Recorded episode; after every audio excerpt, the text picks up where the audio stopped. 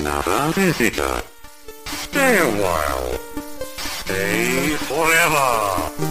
Ein Podcast über alte Spiele von zwei alten Männern. Stay Forever mit Gunnar Lott und Christian Schmidt.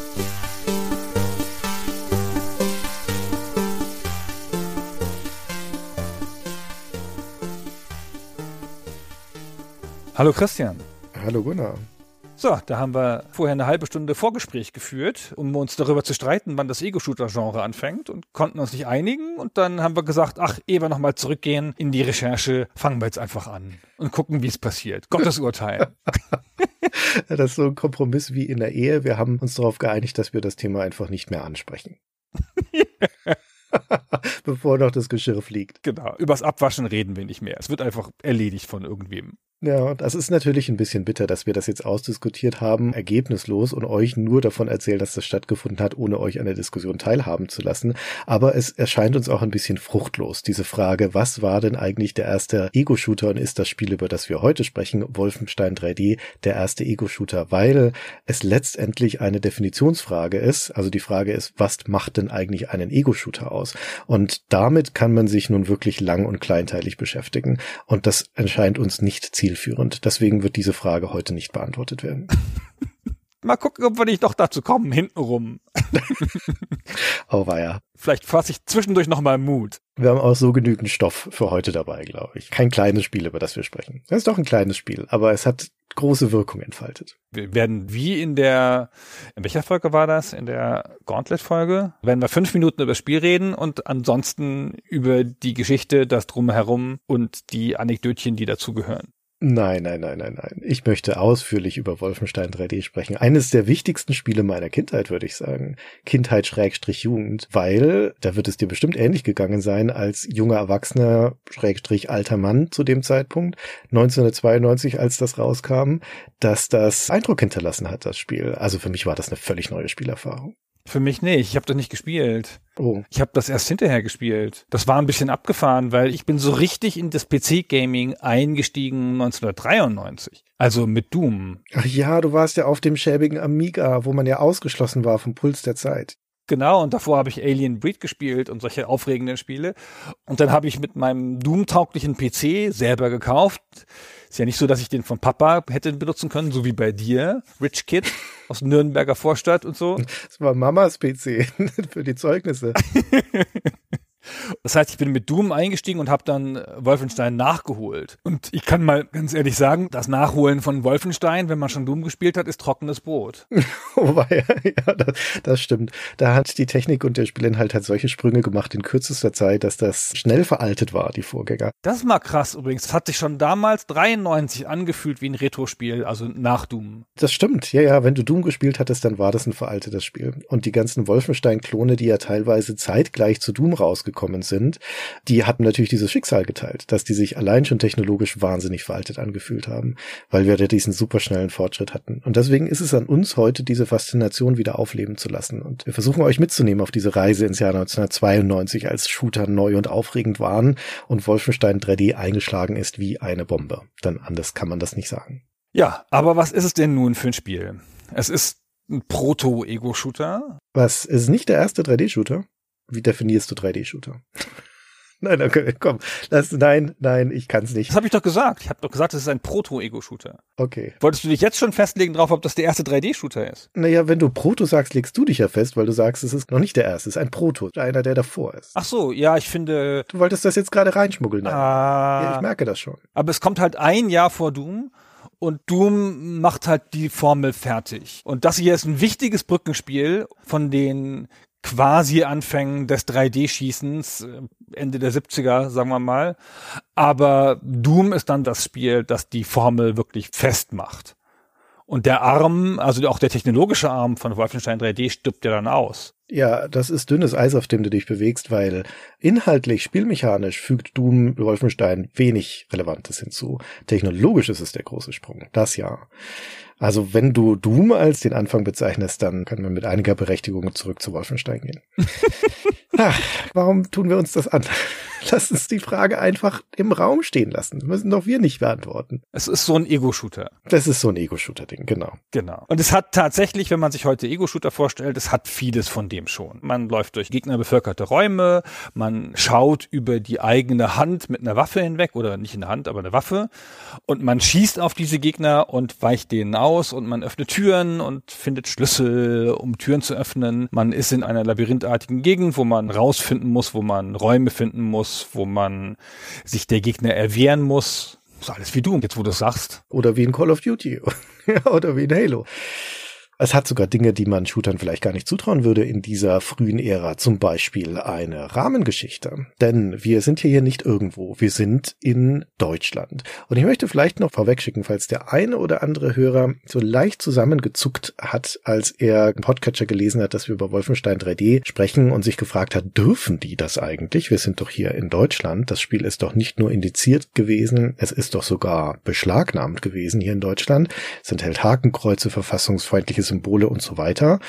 Darf man da wieder drüber sprechen? Und ja, es ist noch nicht so lange her, dass es von der Liste gestrichen wurde und dass auch die Beschlagnahmung aufgehoben wurde. Wir erzählen das alles nachher noch, aber man darf heutzutage ohne Angst wieder über Wolfenstein drei D reden. Das durfte man ehrlich gesagt schon immer unter einem journalistischen Kontext, aber heutzutage muss man sich also wirklich gar keine Sorgen machen. Wir hatten ja aber in Deutschland diese Selbstzensur, möchte ich es fast nennen, dass dann in der Presse Hundefelsen vier E stand und sowas.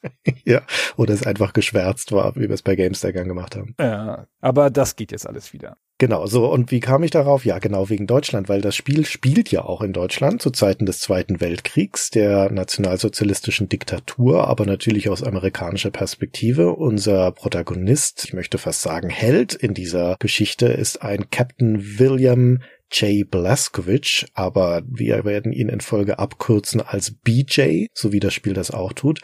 Und der ist ein Kind polnischer Einwanderer in die U S A und im Zweiten Weltkrieg wird er Spion für die Alliierten in Deutschland im Einsatz.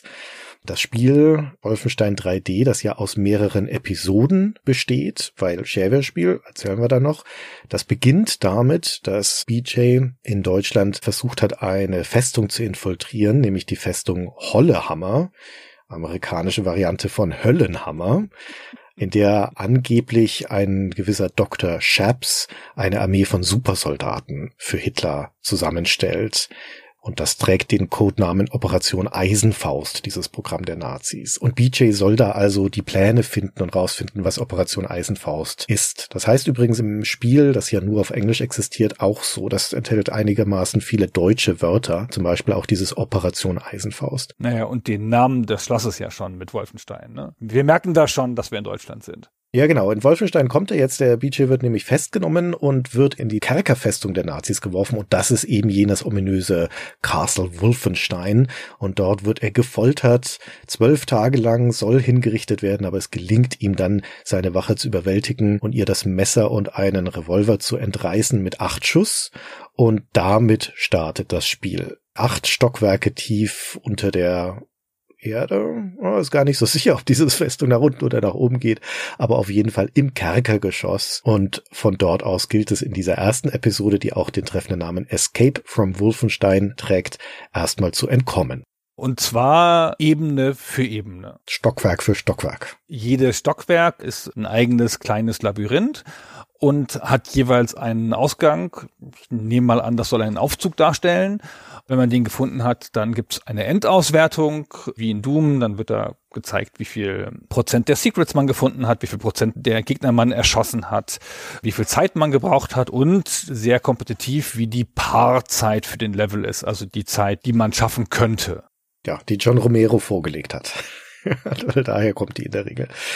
Genau, im Endeffekt geht's immer nur darum, Ausgang zu finden, nächstes Stockwerk, Ausgang finden, nächstes Stockwerk. Das Ganze geht acht Stockwerke lang. Im neunten Stockwerk ist dann der Endgegner der jeweiligen Festung. Wenn man den auch besiegt hat, dann hat man die Mission geschafft. So eine Episode besteht insgesamt aber nicht aus neun, sondern aus zehn Missionen, denn es gibt jeweils immer noch ein verstecktes Level, ein Secret Level.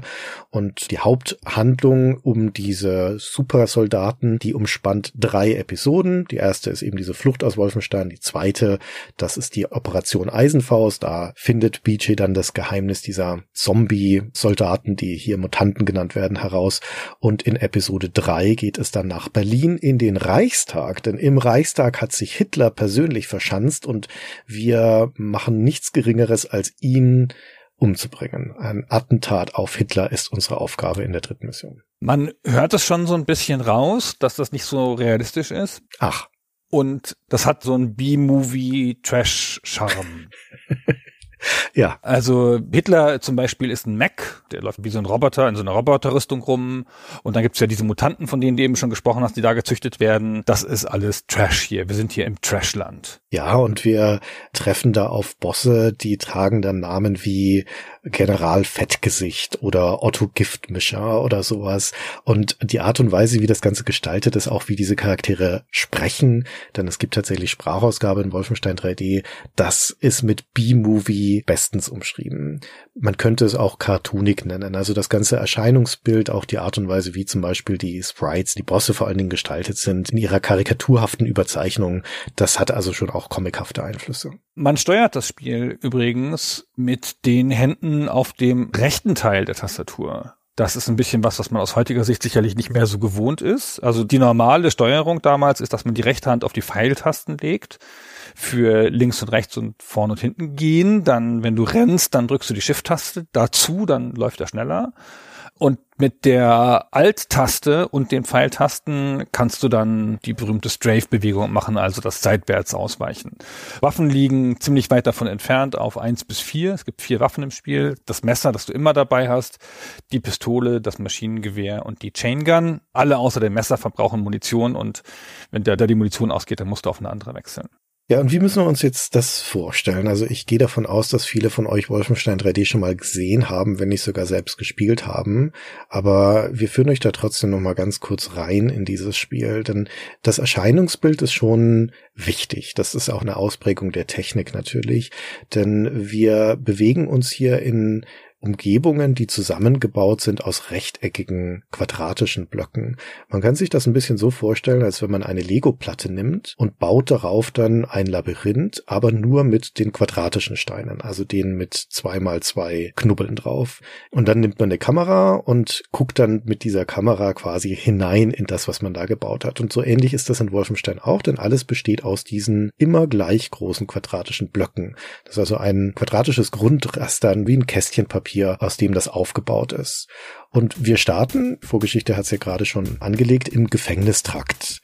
Und das heißt, wir sind in einem Gefängnis, das sind blaue Steinmauern und das ist verschlossen mit einer schweren Metalltür, mit einer Stahltür, wie überhaupt alle Türen in diesen ganzen Festungen, in denen wir unterwegs sind, immer diese schweren Metalltüren sind, die sich mit einem klappernden Klackern öffnen und mit lautem, hallenden Knall wieder ins Schloss fallen hinter uns. Und in diesem Gefängnistrakt sind andere Zellentüren, aus einem lehnten Skelett hinaus, es sind Knochenhaufen auf dem Boden, also man merkt schon, das ist nicht der netteste Platz. Und aus dem Zellentrakt betritt man dann eine große Halle und da wird's direkt imposant, da sind die Wände auf einmal holzvertäfelt, das sind so schwere Granitsteine, aus denen die Wände bestehen, es hängen Lüster an der Decke und große Wandteppiche mit Nazi-Symbolen schmücken die Wände, Hitler-Gemälde hängen dort, in den Ecken stehen vertrocknete Topfpflanzen, im nächsten Gang sogar eine Ritterrüstung in in der Wandnische. Also es ist da ein bisschen rustikal. Und dann erforschen wir dieses erste Stockwerk. Da ist ein Hundezwinger, wo uns Schäferhunde entgegengesprungen kommen, die in den kahlen Wandnischen gehalten werden. Dann gibt es eine Kantine, da stehen Tische rum und Fässer und gemauerte Brunnenbecken. Und diese Räume sind alle nicht karg und leer, die bestehen nicht nur aus Wänden, sondern die sind eingerichtet. Da stehen Stehlampen, Tische, Stühle, kleine Bäumchen in Töpfen, blaue Vasen, Fahnenständer und so weiter. Und natürlich, wie gesagt, diese ganzen Bilder an den Wänden. Und wir finden sogar kurz drauf eine erste Schatzkammer. Da stehen goldene Kelche und Kreuze herum und Schmuckkästchen mit Juwelen. Und natürlich, du sagtest es vorhin schon, überall Wachen. Und das sind in diesem ersten Level in erster Linie die braun gekleideten einfachen Soldaten, die, sobald sie uns sehen oder Schüsse hören, Achtung, rufen und anrennen, um uns zu erschießen.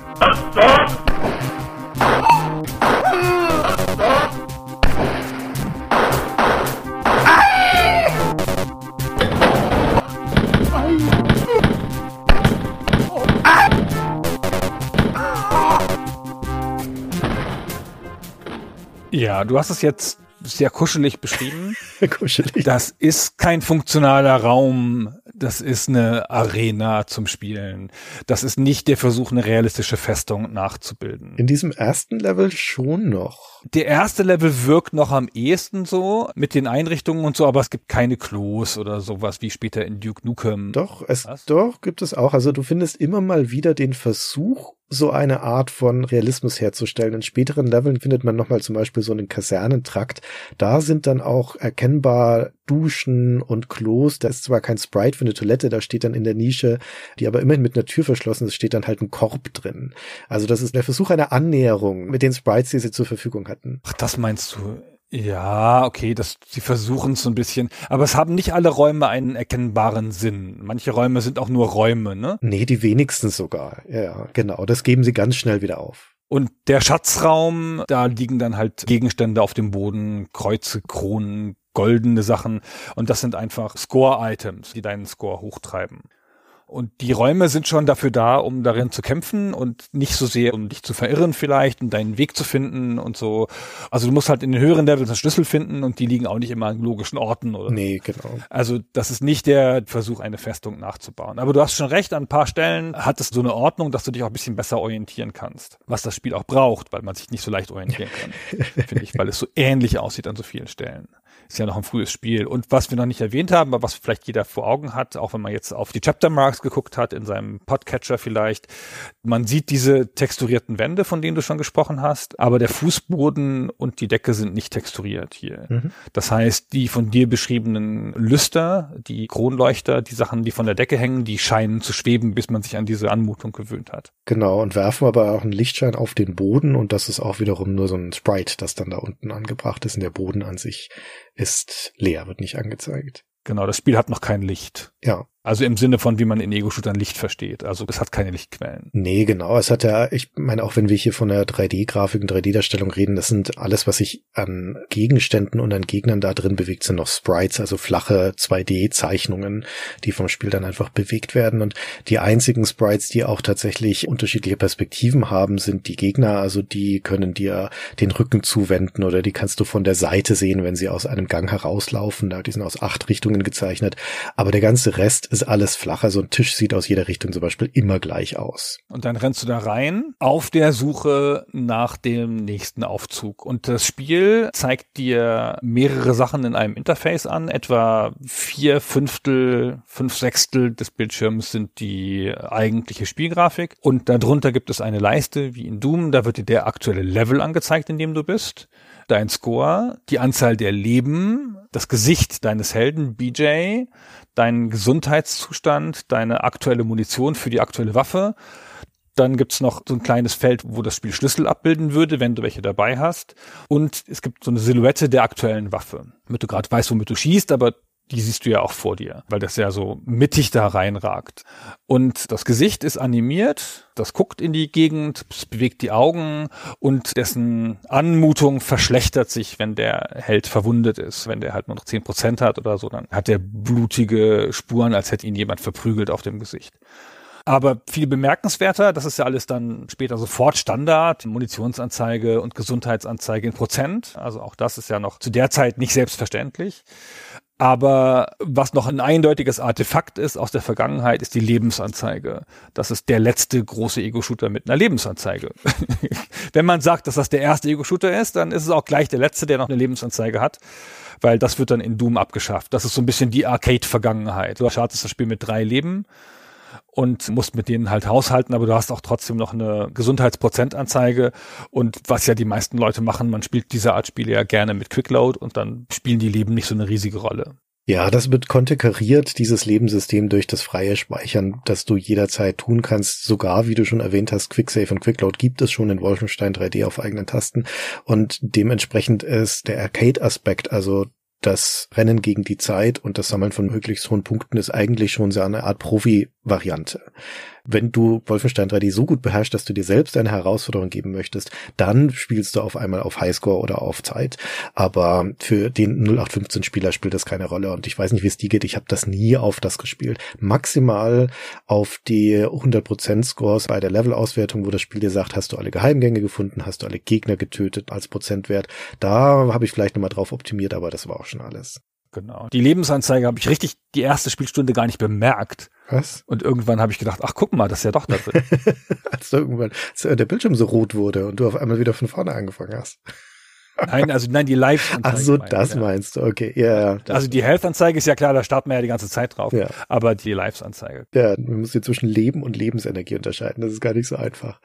Nun gut, aber jetzt haben wir die ganzen Zutaten schon erwähnt. Nominell ist das eigentlich ganz schön viel Inhalt bei drei Episoden mit jeweils zehn Levels. So ein Level ist nicht wahnsinnig lang. Diese Bestzeiten, die es hier zu schlagen gibt, die sind im niedrigen Minutenbereich in der Regel. Wenn du so ein Level entspannt spielst mit vielleicht zwei, dreimal sterben und nochmal neu anfangen, dann bist du zehn Minuten beschäftigt, vielleicht mal eine Viertelstunde in einem. Also die sind nicht ewig lang. Das sind vierundsechzig mal vierundsechzig Felder, aus denen das zusammengebaut ist. Die können aber recht verwinkelt sein. Also da kann man sich schon auch mal verirren da drin. Aber Gunnar, jetzt frage ich dich mal, also wenn wir dreißig Levels haben, diese ganze Spielzeit zu füllen haben mit den Zutaten, die wir gerade genannt haben, wie würdest du denken, entsteht denn eine Herausforderung und vor allen Dingen auch eine Weiterentwicklung von Herausforderungen in so einem Shooter normalerweise? Naja, durch eine Gegnerprogression, ja, logischerweise. Also es gibt mehr Gegner und oder stärkere Gegner. Mhm. Und es gibt Situationen, die spezifisch hergestellt werden vom Spiel. Ne? Der Raum, der voller Gegner ist zum Beispiel. Ja. Und dieses Spiel hat ja auch noch Bossgegner, das haben wir schon gesagt. Ja, genau. Und ich würde noch die Waffenprogression da hinzunehmen. Na, normalerweise gibt ja ein Spiel im Laufe seiner Spielzeit ja immer neue, andere, mächtigere Instrumente, um die Gegner zu bewältigen. Aber die ist hier echt erstaunlich nebensächlich. Ja, das war jetzt nämlich meine Frage an dich. Gegnerprogression, ah. Herausforderungen durch die räumliche Gestaltung der Levels und Waffenprogression. Wie macht das Spiel das denn, Wolfenstein drei D? Im Sinne von gut oder schlecht? Im Sinne von gar nichts eigentlich, ja.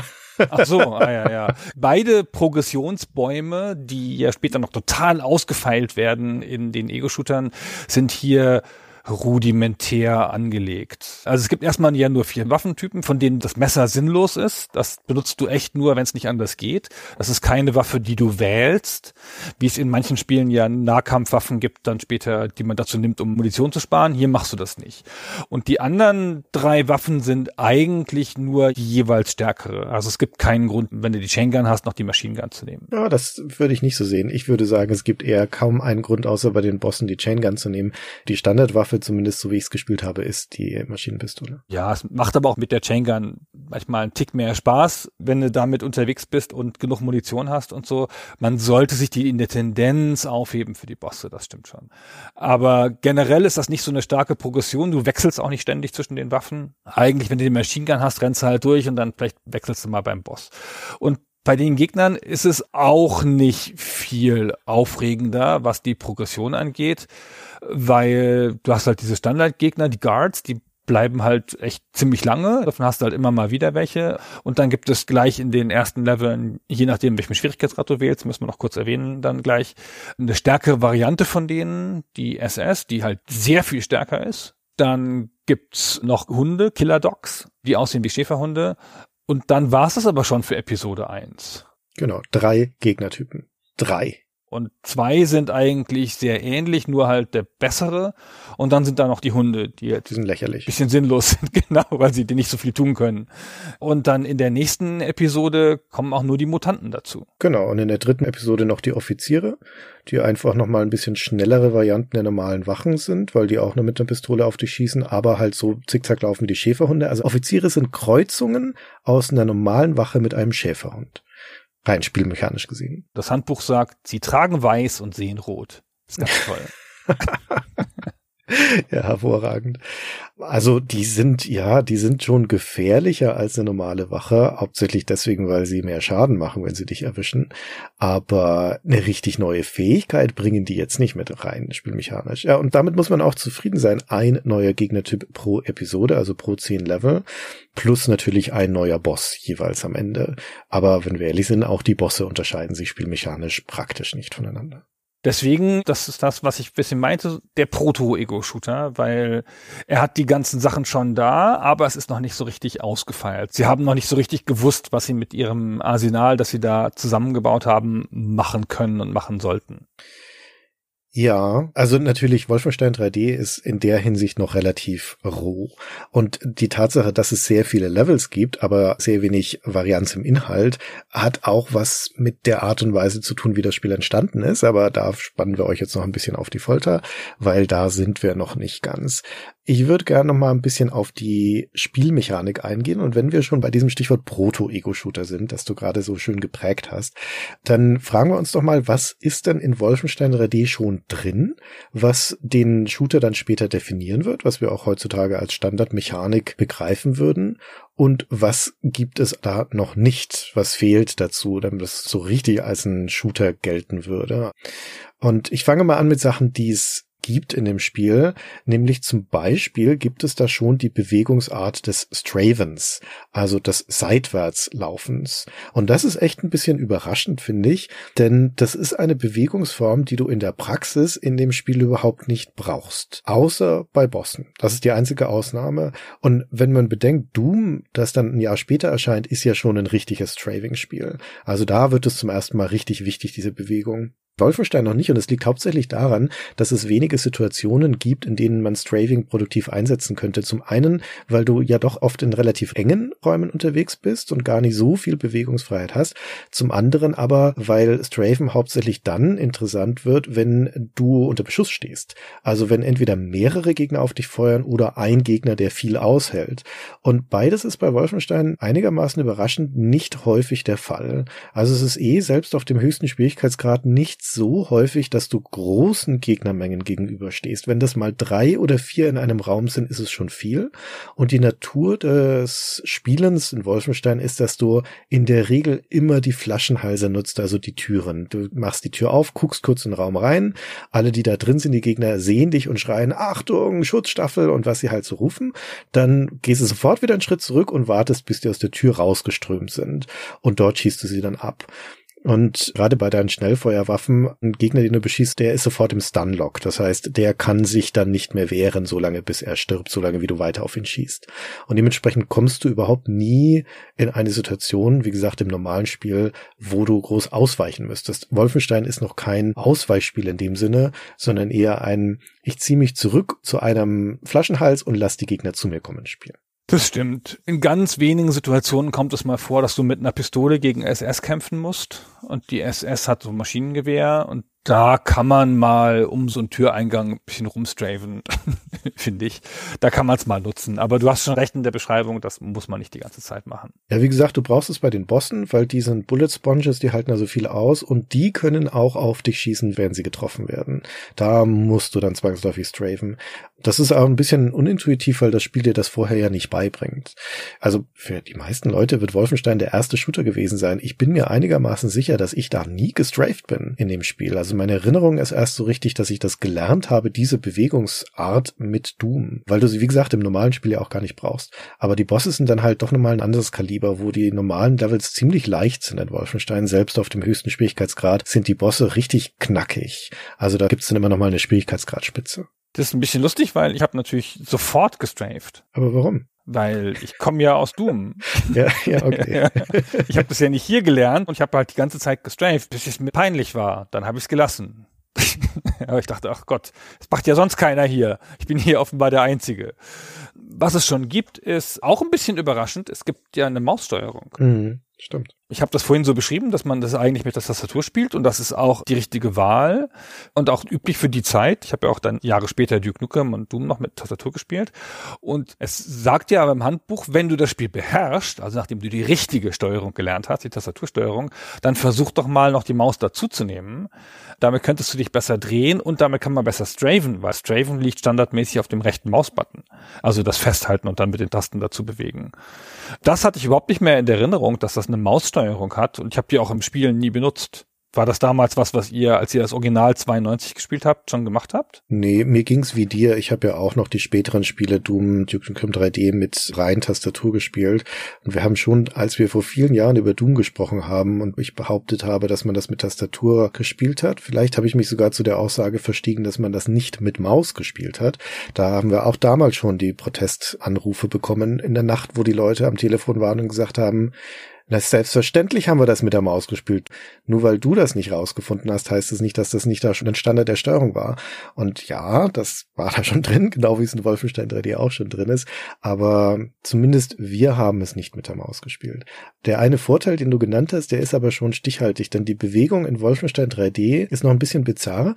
Es ist nämlich ein recht schnelles Spiel. Das ist auch sehr angenehm. Du hast eine schnelle Bewegung im Raum, noch dazu, weil es ja sogar schon ein Rennen gibt mit der Shift-Taste. Also es ist schon kein Rennen mehr, sondern das ist eigentlich schon ein niedriger Düsenflug, was der B J dann macht.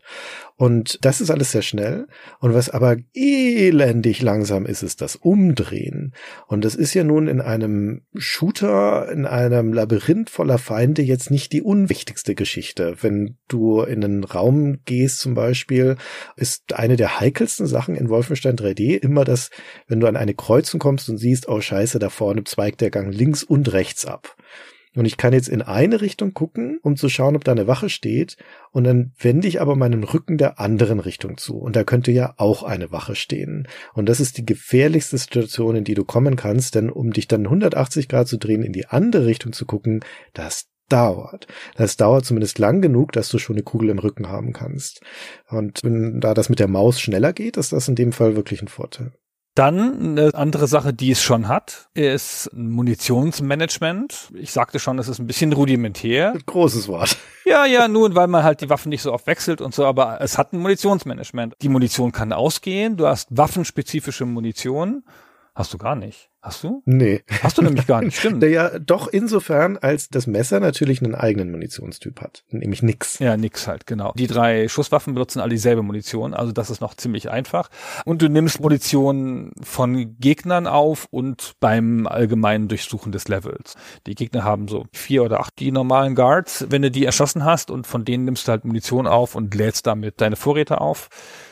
Ich finde es nicht so ein Spiel, wo man ständig in Munitionsnot ist, so wie in manchen Ego-Shootern. Aber immerhin, es hat ein Munitionsmanagement, ein kleines. Ja, das ist interessant, dass du das als einen Punkt aufnimmst, was das Spiel schon hat. Ich finde, dass es wirklich schön ist, in diesem direkten Vergleich zwischen Wolfenstein drei D und Doom nochmal zu sehen, was Doom so der Formel hinzugefügt hat, weil die wirkmächtigen Sachen häufig Sachen sind, die gar nicht so augenfällig sind. Doom machte diesen riesigen grafischen Sprung, ne? Das haben wir schon gesagt, und bringt Höhenebenen mit rein und viel mehr Varianz in der Architektur und so weiter, bei allen Limitationen, die es hat und die ganzen Gegnertypen und die Waffentypen und so weiter. Aber eine der wichtigsten Neuerungen ist zum Beispiel die Tatsache, dass Doom verschiedene Munitionstypen hat und Wolfenstein hat es noch nicht.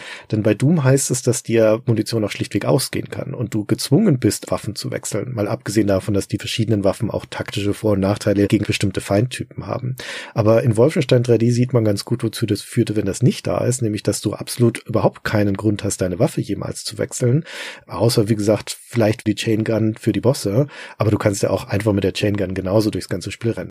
Und dementsprechend würde ich sagen, es ist gerade die Abwesenheit von Munitionsmanagement jetzt in diesem erweiterten Sinne, die Wolfenstein noch kennzeichnet und es dadurch zu einem weniger komplexen Spiel macht, deutlich weniger komplexen Spiel.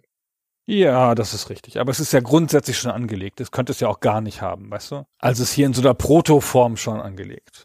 Ja, richtig, ja. Wolfenstein hat auch kein Nachladen zum Beispiel.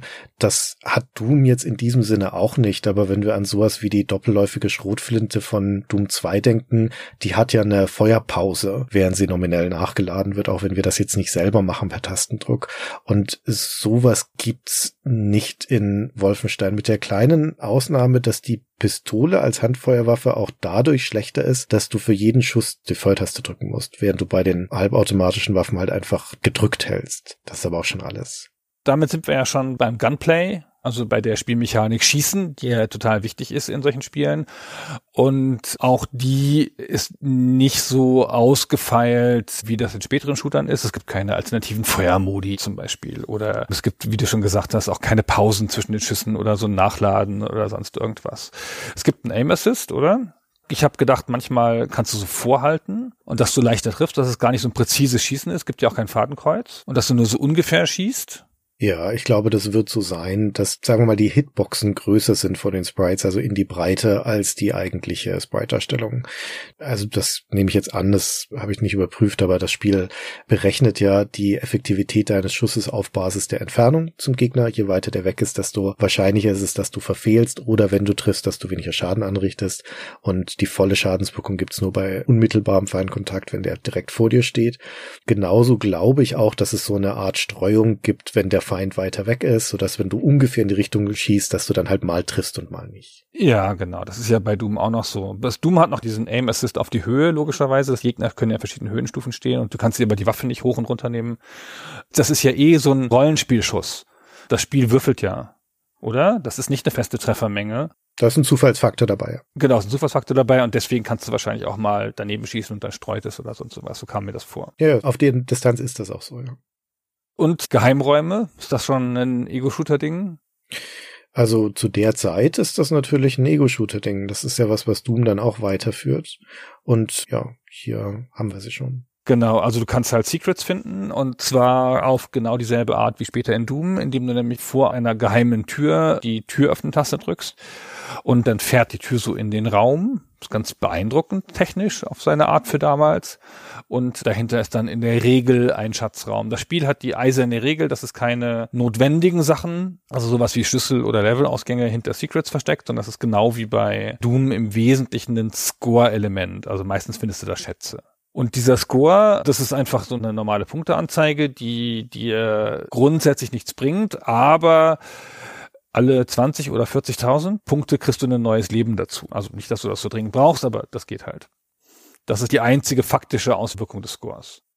Ich würde noch mal kurz gerne auf die Gegner eingehen, weil das auch so ein Punkt ist, wo man überlegen kann, was hat Wolfenstein drei D schon und was hat das noch nicht und wie versucht es auch dieser, ja, dieser sehr frühe Shooter, wie versucht er denn für sich Regeln zu definieren, wie sich eigentlich Gegner verhalten in so einem Spiel. Das ist ja auch keine Selbstverständlichkeit. Wenn du noch nie einen Shooter gemacht hast und dafür keine Blaupause existiert, dann ist es natürlich die Frage, sollen die Gegner zum Beispiel einfach nur rumstehen oder sollen sie sich bewegen? Wie sollen sie denn auf dich reagieren? Ab wann sollen sie dich erkennen? Wie sollen sie im Umgang mit dir sein? Sollen Sollen die direkt feuern? Sollen sie vielleicht versuchen auszuweichen oder sowas? Und Wolfenstein drei D hat da nicht viel Varianz drin, um ehrlich zu sein. Die Gegner sind fast ausschließlich stationär und sie werden nur dann aktiv, wenn sie dich entdecken. Aber die Tatsache, dass sie dich entdecken können, ist schon relevant, weil Wolfenstein hat ja immerhin Sichtlinien. Also Gegner können, wenn du dich von hinten näherst, also sie dir den Rücken zuwenden, dann erkennen sie dich auch nicht. Also zumindest nicht die einfacheren Gegner und du kannst sie tatsächlich überraschen, sodass ein Schuss von hinten ihnen sogar doppelten Schaden anrichtet. Dir übrigens auch. Also wenn dir eine Wache in den Rücken fällt, dann tut es auch richtig aua.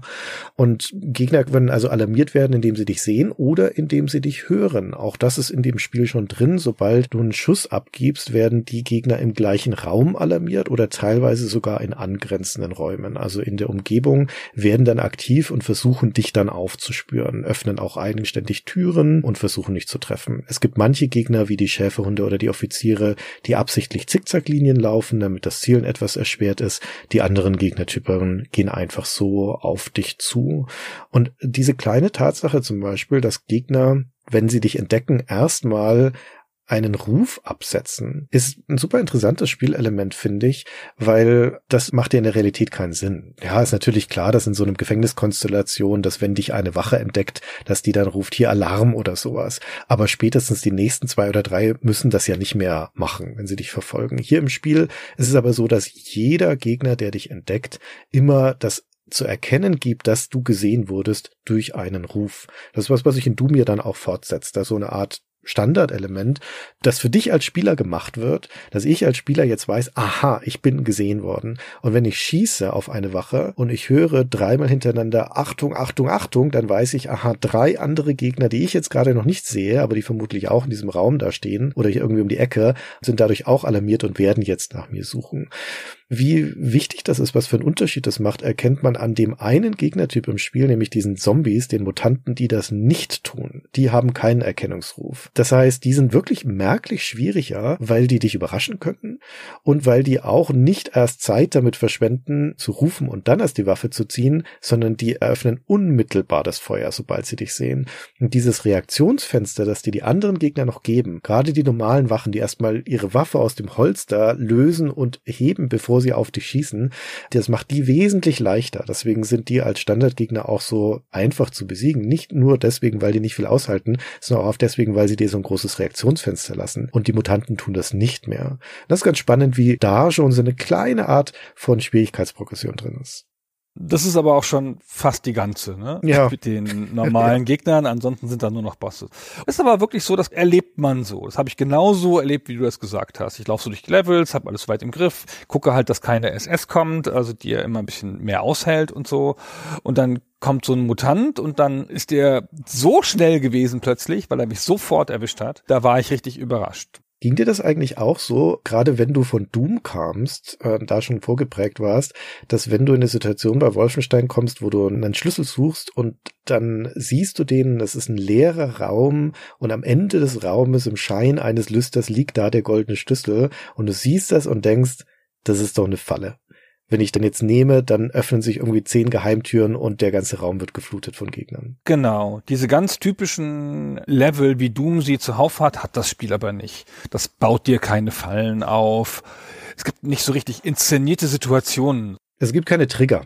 Genau, es gibt keine Trigger, wo halt irgendwas passiert, wo du eine Tür aufmachst und dann passiert wirklich was. Wenn dich dann kein Gegner sieht, dann passiert auch nichts. Du kannst eigentlich immer in jeder Tür erstmal stehen bleiben, wenn sie nicht zufällig gerade da so stehen und dich sofort sehen, dann ist alles einigermaßen safe. Also es wirkt alles ein bisschen aus heutiger Sicht sehr zufällig zusammengebaut und es wirkt nicht so richtig wie inszeniert. Bei Doom weißt du ja, da hat jemand gesessen, offenkundig ein Sadist, und hat dir diese Level da so hingebaut, damit du Annahmen triffst, die möglicherweise falsch sind. Oder um dich zu erschrecken, indem es dunkel ist irgendwo oder dir Engstellen gibt oder dass du dich plötzlich umdrehen musst, weil Gegner von hinten kommen und so. Und all das gibt es hier nicht. Das ist viel mehr so, die Gegner sind alle statisch aufgestellt, die wohnen da quasi in diesen Räumen und du musst die besuchen. Deswegen ist das Leveldesign auch relativ gleichförmig und varianzarm. Es gibt, wie gesagt, inhaltlich nicht so viel Abwechslung und nicht so viel Herausforderung. Da bliebe ja noch das Leveldesign, aber auch dort sind die Variablen recht begrenzt, weil es, wie gesagt, solche Trigger für irgendwelche überraschenden Effekte noch nicht gibt. Und deswegen ist es schon ganz originell, wenn sich das Spiel mal bemüht, in einem Level dir wirklich so eine Art von Falle zu stellen. Es gibt da zum Beispiel einen Moment, der, glaube ich, bei fast allen Spielern funktioniert. Bei mir hat er auf jeden Fall funktioniert, da bin ich blind reingelaufen. Das ist die letzte Mission vor dem Endkampf in der dritten Episode, also Mission acht. Da ist man kurz vorm Aufzug des Levels, also hat es fast geschafft. Da ist ein längerer Gang und der ist vollgestellt mit lauter Fässern. Und die sind so aufgestellt, dass man da in Schlangenlinien sich dran vorbei bewegen muss, wie bei einer Warteschlange von der Achterbahn. Immer so schön in Schlangenlinien rum. Und dann stehst du vor dieser Doppeltür, die da am Ende ist. Eine links, eine rechts. Und sobald man eine davon öffnet, sehen einen die ganzen Wachen auf der anderen Seite und das sind ausnahmsweise mal Massen von Gegnern, was nicht so häufig vorkommt in dem Spiel. Also da sind Offiziere und die S S-Leute drin und die strömen dann da heraus. Und weil da aber zwei Türen sind, kommen die von beiden Türen, wo du direkt davor stehst und du wirst da so aus zwei Richtungen unter Feuer genommen und weil aber in deinem Rücken diese scheiß Fässer sind, kommst du da auch nicht so schnell wieder weg. Also das klassische Rückwärtslaufen funktioniert da nicht, sondern du musst dich da durch diese blöde Warteschlange wieder zurückschlängeln und da bin ich volle Kanne niedergemäht worden. Also damit hatte ich nicht gerechnet. Das musst du wissen in dieser Situation, dass du die Tür aufmachst und sofort zurückrennst an diese blöde Schlange in den vorherigen Raum. Der ist dann eine große Arena und da kannst du sie dann zu dir kommen lassen. Das fand ich ganz nett, aber das ist schon, es ist schon so ziemlich das höchste der Gefühle, was mit den Möglichkeiten von Wolfenstein machbar ist. Mm, das ist tatsächlich eine Falle, ne? Das sind acht das Gegner an der Stelle oder sonst irgendwas. Mehr, das sind, das ist ein Dutzend oder mehr, ja. Genau, also es ist jetzt nicht so, die haben schon mit den Möglichkeiten, die sie da haben, schon Sachen gemacht, aber sie haben halt noch nicht so viele Möglichkeiten. Es stehen auch überall Fässer rum, wie du schon gesagt hast, aber sie explodieren noch nicht, ja, und das ist ja was, habe ich sofort drauf geschossen als allererstes, ich dachte so, hm, oh guck, ah, doch nicht. Das sind schon die grünen Fässer hier, wie wir sie dann später aus Doom auch kennen. Ja, die sehen schon sehr explosiv aus, aber diese ganzen Features hat das noch nicht. Nee, das Wolfenstein drei D, ich hatte es ja schon erwähnt, ist auch noch kein Shooter, wo man große Gegnermengen niedermäht. Also maximal auf dem höchsten von den vier Schwierigkeitsgraden, weil die skalieren ja hauptsächlich dadurch, wie viele Gegner im Level vorkommen. Und da kann es dann auch schon mal sein, dass du da in einem Raum oder in einem Gang auch mal fünf, sechs Gegner auf einmal hast. Aber das ist es schon. Also wir reden hier nicht von großen Mengen. Ansonsten sind das eher ganz kurze taktische Gefechte mit einzelnen Gegnern und kleinen Gruppen, oft beim Betreten eines Raums. Und die halten ja auch alle nicht viel aus, die Gegner. Aber der B J selbst hält auch nicht viel aus. Also aus direkter Nähe, so eine typische Wache, die mit der Pistole auf dich schießt, das sind drei, vier Treffer maximal, dann bist du hin. Und da entsteht auch eher die Herausforderung aus der Verwundbarkeit unseres Helden. Das ist noch relativ ungewöhnlich, finde ich, weil in späteren Shootern ist man ja ziemlich robust. In Doom kommt ja auch zum Beispiel noch ein Schildsystem dazu und so, da hast du ja dann doppelte Lebensenergie sozusagen und auch wortwörtlich doppelte Lebensenergie kannst du ja auch haben. Das existiert hier alles noch nicht. Also der B J ist vergleichsweise verletzbar. Wie du schon gesagt hast, eine Sache, die es hier nicht gibt, ist ein Schildsystem. Es gibt keine Rüstungen oder irgendwas. Was es hier hingegen gibt, ist ein, ich nenne es mal Health-Management-System. Also ein Gesundheitsmanagement. Du hast diese hundert Prozent deiner Gesundheit und es gibt drei Auflade-Items, die du finden kannst im Level. Das ist das Hundefutter, das ist das Truthahn-Menü und das Medizin-Kit. Mit denen kannst du deine Gesundheit wieder aufladen. Die sind so, ich glaube, zehn, fünfzehn und fünfundzwanzig Punkte oder so. Das Hundefutter gibt dir vier Prozent. Da muss man schon sehr verzweifelt sein, aber wenn du Gefangener in einem Nazi-Gefängnis bist, dann hilft's halt nichts, ne? Dann isst du im Zweifelsfall auch Hundefutter.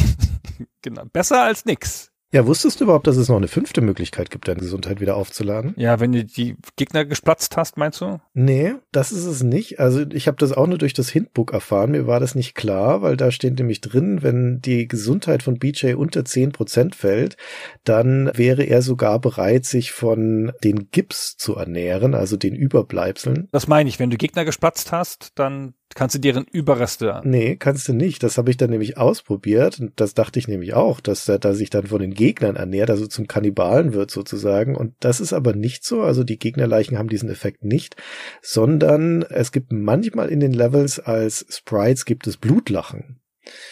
Und wenn du da drüber läufst und hast weniger als zehn Prozent, dann ertönt ein schlürfendes Geräusch. Und die Lache verschwindet. Und B J bekommt einen Prozentpunkt Gesundheit zurück. Das ist schon verzweifelt. Aber er wird immerhin nicht zum Kannibalen, sondern nur zum Bluttrinker, nur zum Vampir. Oder? Ist das Kannibalismus, wenn man Blut trinkt oder nicht? Das ist noch eine Definition wie bei, was war der erste Ego-Shooter? Komm, lass uns darüber mal diskutieren. Ich glaube, wenn man Blut trinkt, das gilt als Kannibalismus. Meinst du? Wenn du dir aus Versehen den Finger beißt und ganz aus Versehen, ohne dass es absichtlich wäre, dein eigenes Blut trinkst, vielleicht so einen halben Liter oder sowas? Ist das dann Kannibalismus? Sein eigenes Blut trinken tut mir ja, das passiert ja ganz oft. Und wenn du deine eigene Hand essen würdest, aus Versehen? Vielleicht, ja, vielleicht ist die Definition doch, man muss es essen. Dass man mal irgendwie so an seinem Finger Blut wegsaugt oder so, weil man sich irgendwie geschnitten hat. Das ist ja eine ganz normale Reaktion, aber dass man sich den Finger, den man sich versehentlich abgeschnitten hat, in den Mund steckt, das macht man eigentlich nicht. Da scheint es irgendeine Art von Unterschied zu geben. Okay. Komm, lass uns mal, ich würde wahnsinnig gerne über Grafik und Sound von dem Spiel reden, aber das muss hergeleitet werden über die gesamte Entwicklungsgeschichte. Da hilft nichts. Wir müssen jetzt nochmal zurückreisen in der Zeit und mal bei Adam und Eva anfangen und euch erzählen, wie es überhaupt zu Wolfenstein drei D kam. Ja, und das ist eine lange Geschichte. Also wir fangen mal wirklich früh an, weil das ist eine Geschichte, die sehr eine Personengeschichte ist. Also das ist ein Spiel, das ist sehr geprägt von den Protagonisten und zwei sind da hervorzuheben, die beiden Johns, John Romero und John Carmack. Und es lohnt sich, glauben wir, dem mal nachzugehen, wo die so herkommen. Ich fange mal an mit John Romero. Er ist neunzehnhundertvierundsechzig geboren, fünf Jahre vor mir. Das war ein früher Nerd, schon als Kind. Er hat D und D gespielt, in Arcades rumgehangen und hat Comics gezeichnet. In Masters of Doom, in dem Buch über die Geschichte von It, gibt es eine Episode, wo er beschreibt, dass er als Schulaufgabe in einem Kunstprojekt einen Comic einreicht, in dem Foltermethoden beschrieben werden. Also so lustige, ne? Puh, lustige. Er hat auch schon als Schüler Zugang zu Schulrechnern, hat auch schon früh angefangen zu versuchen, zu programmieren. verstehe diese Leute immer nicht. Äh, ich ich, ich habe ja, jahrelang keinen Computer gesehen in meiner Jugend. Ich weiß gar nicht, wo immer diese amerikanischen Kids dann, die in diesen Entwicklungsgeschichten beschrieben werden, immer schon zu Computern Zugang haben. Jedenfalls ist es bei ihm auch so. Er zeigt dieses Talent oder dieses Interesse an Computern und irgendwann kauft ihm sein Stiefvater, mit dem man sich sonst überhaupt nicht versteht, einen Apple zwei. Wie bei so vielen Leuten ist das der erste Rechner in der frühen Entwicklungsgeschichte und damit programmiert er dann eigene Spiele. Und nebenbei zeichnet er aber. Also er kann nicht nur programmieren, sondern hat auch noch künstlerische Fähigkeiten. Darunter sind so Meisterwerke wie die Melvin-Comics, die er schon als Schüler malt, aber die er später noch, als er schon bei It ist, auch noch malt. Melvin ist ein kleiner Junge, offenbar sein alter Ego, und dem stößt jeden Tag was zu. Meist eine Gewalttat seines Stiefvaters. Und er wird irgendwie zermatscht und die Arme werden ihm abgerissen und er wird mit dem Rasenmäher überfahren und sowas. Autsch. Und als fünfzehn- oder sechzehnjähriger veröffentlicht er sein erstes Spiel kommerziell, so wie das damals die Regel war, nicht in der Version für den Laden, sondern über eine Zeitschrift. Das Apple-Magazin Insider, also Cider wie der Apfelschnaps, ja, Cider, Apple-Magazin, Hammer, Hammer. Ey, so lustig, ja. Die nehmen ihm ein Listing ab, ein Spiel ab, das heißt Scout Search. Ein relativ einfaches, also grafisch einfaches Spiel mit Punkten, so ein Labyrinthspiel, wo man verloren gegangene Girl Scouts findet in so einem Wald, ist die Metapher. Aber ein fertiges, laufendes, ganz vernünftiges Spiel und das kaufen sie ihm für hundert Dollar ab. Da hat er dafür eine eigene Firma, also eine eigene Firma im Sinne von, es ist schon nur er, aber hat einen Namen für eine eigene Firma. Also die hatte noch keine formelle Struktur oder eine Eintragung im Firmenregister, aber er nennt sich dann Capital Ideas Software. Und fängt dann an, im Insider regelmäßig zu veröffentlichen und auch in anderen Zeitschriften, in Nibble und in Uptime. Es gibt erstaunlich viele Zeitschriften zu der Zeit, in denen man sowas unterbringt und er wird da auch wie so ein kleiner Star für diese Zeitschriften. Also er kommt da regelmäßig unter. Das sind aber dann noch Listings, oder? Listings sind das, genau. Ja. Zu der Zeit ist einmal seine Familie umgezogen, die waren kurzzeitig in England, aber so neunzehnhundertsechsundachtzig geht's dann wieder zurück und da lernt er auch sofort eine Frau kennen und heiratet neunzehnhundertsiebenundachtzig seine erste Frau.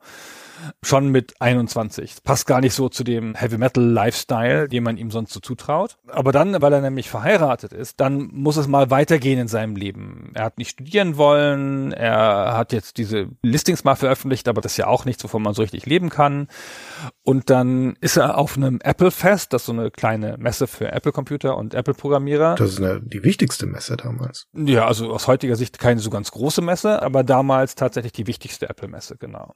Und da geht er zum Stand von Origin Systems, also der Firma von Richard Garriott. Und darum gibt's eine berühmte Anekdote, dass er da einfach an den Vorführrechner geht, das Spiel rausrupft, da eine eigene Diskette reintut. Die Frau, die da steht, versucht ihn dran zu hindern. Was machen Sie denn da mit unserem Spiel? Dürfen Sie denn das überhaupt? Und so. Und dann zeigt er da so einen Prototypen eines Spiels, das den Double-Res-Modus nutzen kann. Dann hat das eine höhere Auflösung. Und dann ist die halt beeindruckt grundsätzlich und fragt ihn, ob er da arbeiten möchte. Wie auch immer das ganz genau abgelaufen ist, das klingt jetzt so ein bisschen sehr nach einer Heldengeschichte. Ja. Also kann schon sein, aber was verbrieft ist, als nächstes hat er einen Job bei Origin Systems. Die sind an der Ostküste, ja, ein ganz anderer Teil von den U S A, dann muss er dahin und da arbeitet er zunächst in einem Port von dem Rollenspiel vierundzwanzighundert A D für den C vierundsechzig, also er macht den C vierundsechzig-Port, der wird dann aber gar nicht veröffentlicht, weil er portiert von Apple zwei und die Apple zwei Version ist aber nicht gut genug gelaufen, um einen Port zu rechtfertigen. Dann arbeitet er mit an Space Rogue von Paul Neurath. Und der Neurath, der verlässt Origin kurz danach. Und der macht dann Blue Sky Productions auf, die Firma, aus der später Looking Glass wird. Und Neurath sagt dem Romero, ob er nicht mitkommen will. Aber der Romero lehnt ab. Das wäre noch ein interessantes Hosenbein der Geschichte gewesen, wenn er bei Looking Glass aufgeschlagen wäre. Ja, in der Tat. Aber das passiert nicht. Kurz danach verlässt er aber auch Origin Systems und gründet mit seinem Abteilungsleiter eine Firma namens Inside Out Software. Also eine neue kleine Spielefirma. Die machen das nicht direkt, um sofort ein eigenes Spiel zu veröffentlichen, sondern die fangen auch an mit Portierungen. Und zwar portiert er da zusammen mit ein paar Kollegen Might and Magic zwei vom Apple auf den C vierundsechzig. Ist da auch richtig gecredited für und so. Ja, schon mal ein ordentliches Projekt, ja. Finde ich auch, ja. Das kann man mal gemacht haben. An einem großen, damals so Triple A Spiel sozusagen mitgearbeitet. Aber die Firma floppt und geht sofort wieder den Bach runter. Und dann hat er einen Freund namens Lane Roth, dem er zusammen gewohnt hat eine Zeit lang, auch ein Solo-Entwickler. Und der hat auch so eine Ein-Mann-Firma, Mountain Micro heißt die, so wie John Romero Capital Ideas hat, hat der Mountain Micro. Und dann legen sie das sozusagen zusammen als ein gemeinschaftliches Entwicklungsteam und nennen sich Ideas from the Deep. Der Name wird später noch zu Ruhm kommen. Und unter diesem neuen Namen bieten sie dann verschiedene Spiele an, auch wieder für Zeitschriften, aber diesmal für Diskettenmagazine, also nicht für Listings, sondern für Diskettenmagazine. Darunter ist ein Spiel namens Separoids für den Apple zwei. Das bieten sie auch bei Softdisk an. Softdisk ist der eindeutige Marktführer in dem Bereich, hat mehrere Zeitschriften. Und daraus ergibt sich, weil Jay Wilbur, der war sein Redakteur, den er von Uptime kannte, also einer der Zeitschriften, die ihm Spiele abgenommen haben. Der hat ein Angebot von Softdisk und wohnt in der Gegend und der sagt dann, pass auf hier, ihr habt doch da auch mit Softdisk schon mal geredet. Die haben gesagt, sie wollen euch mal kennenlernen. Ich fahre jetzt da runter nach Louisiana und die kommen von der Ostküste aus New Hampshire. Das ist dreiunddreißig Stunden reine Fahrzeit. Und dann fahren sie zu dritt dahin, also der Lane Roth, der John Romero und der Jay Wilbur, der wahrscheinlich dann das Auto fährt. Die machen daraus so einen Roadtrip, fahren dreiunddreißig Stunden darunter, machen einen Stopp für mehrere Tage in Disney World und dann kommen sie in Shreveport bei Softdisk an und da zeigen sie dieses Separoids vor, das sie gemacht haben und wollen alle drei da einen Job haben. Dieses Softdisk, das ist relevant für die spätere Geschichte, deswegen erzählen wir an dieser Stelle nochmal kurz, was das eigentlich ist. Du sagtest schon, ein Unternehmen, ein Softwareunternehmen vor allen Dingen, das Diskettenmagazine vertreibt. Das ist eine der populären Vertriebsformen in den achtziger Jahren für so Spiele, die unterhalb des Mainstream-Marktes laufen. Das, was also vorher als Listings in den Magazinen abgetippt wurde, ist im Laufe der Zeit komplexer geworden und dann kam irgendwann die Idee, ach komm, wir packen das direkt auf eine Diskette, meistens mehrere Programme, teils auch eine Mischung von Spielen und Tools und so weiter auf ein oder zwei Disketten mit einem kleinen Magazin dazu und das gibt's dann im Abo-Vertrieb oder teilweise auch im Zeitschriftenhandel. Und Softdisk ist da, wie gesagt, der Marktführer. Das Unternehmen wurde Anfang der achtziger gegründet von drei Leuten, die sich von der University of Louisiana kannten und die das Unternehmen dann in Shreveport gegründet haben. Das ist eine Großstadt, die drittgrößte in Louisiana. Also wenn New Orleans unten rechts in Louisiana ist, an der Küste unten, dann ist Shreveport oben links im Staat an der Grenze zu Texas. An der Uni hatten die neunzehnhunderteinundachtzig einen Computerclub und im Rahmen dieses Clubs haben sie dann angefangen, ein Magazin rauszugeben mit fünfzig Abonnenten am Anfang und da waren Artikel drin auf Papier, aber eben auch schon Software für den Apple zwei auf Diskette. Das ist dann ganz gut angewachsen und dann ist ein Investor eingestiegen, der Al Tomavik, der hatte nämlich eine Zeitschrift, die Zeitschrift Soft Talk, das war ein Apple zwei Magazin. Und der sagte dann, ach komm, dieses Magazin, das ihr da rausgibt, The Harbinger heißt das, dieses Diskettenmagazin, wollte das nicht professionell machen. Ich steige da ein. Und in diesem Zuge wurde dann auch der Name des Diskettenmagazins zu Softdisk geändert, in Anlehnung an Softtalk.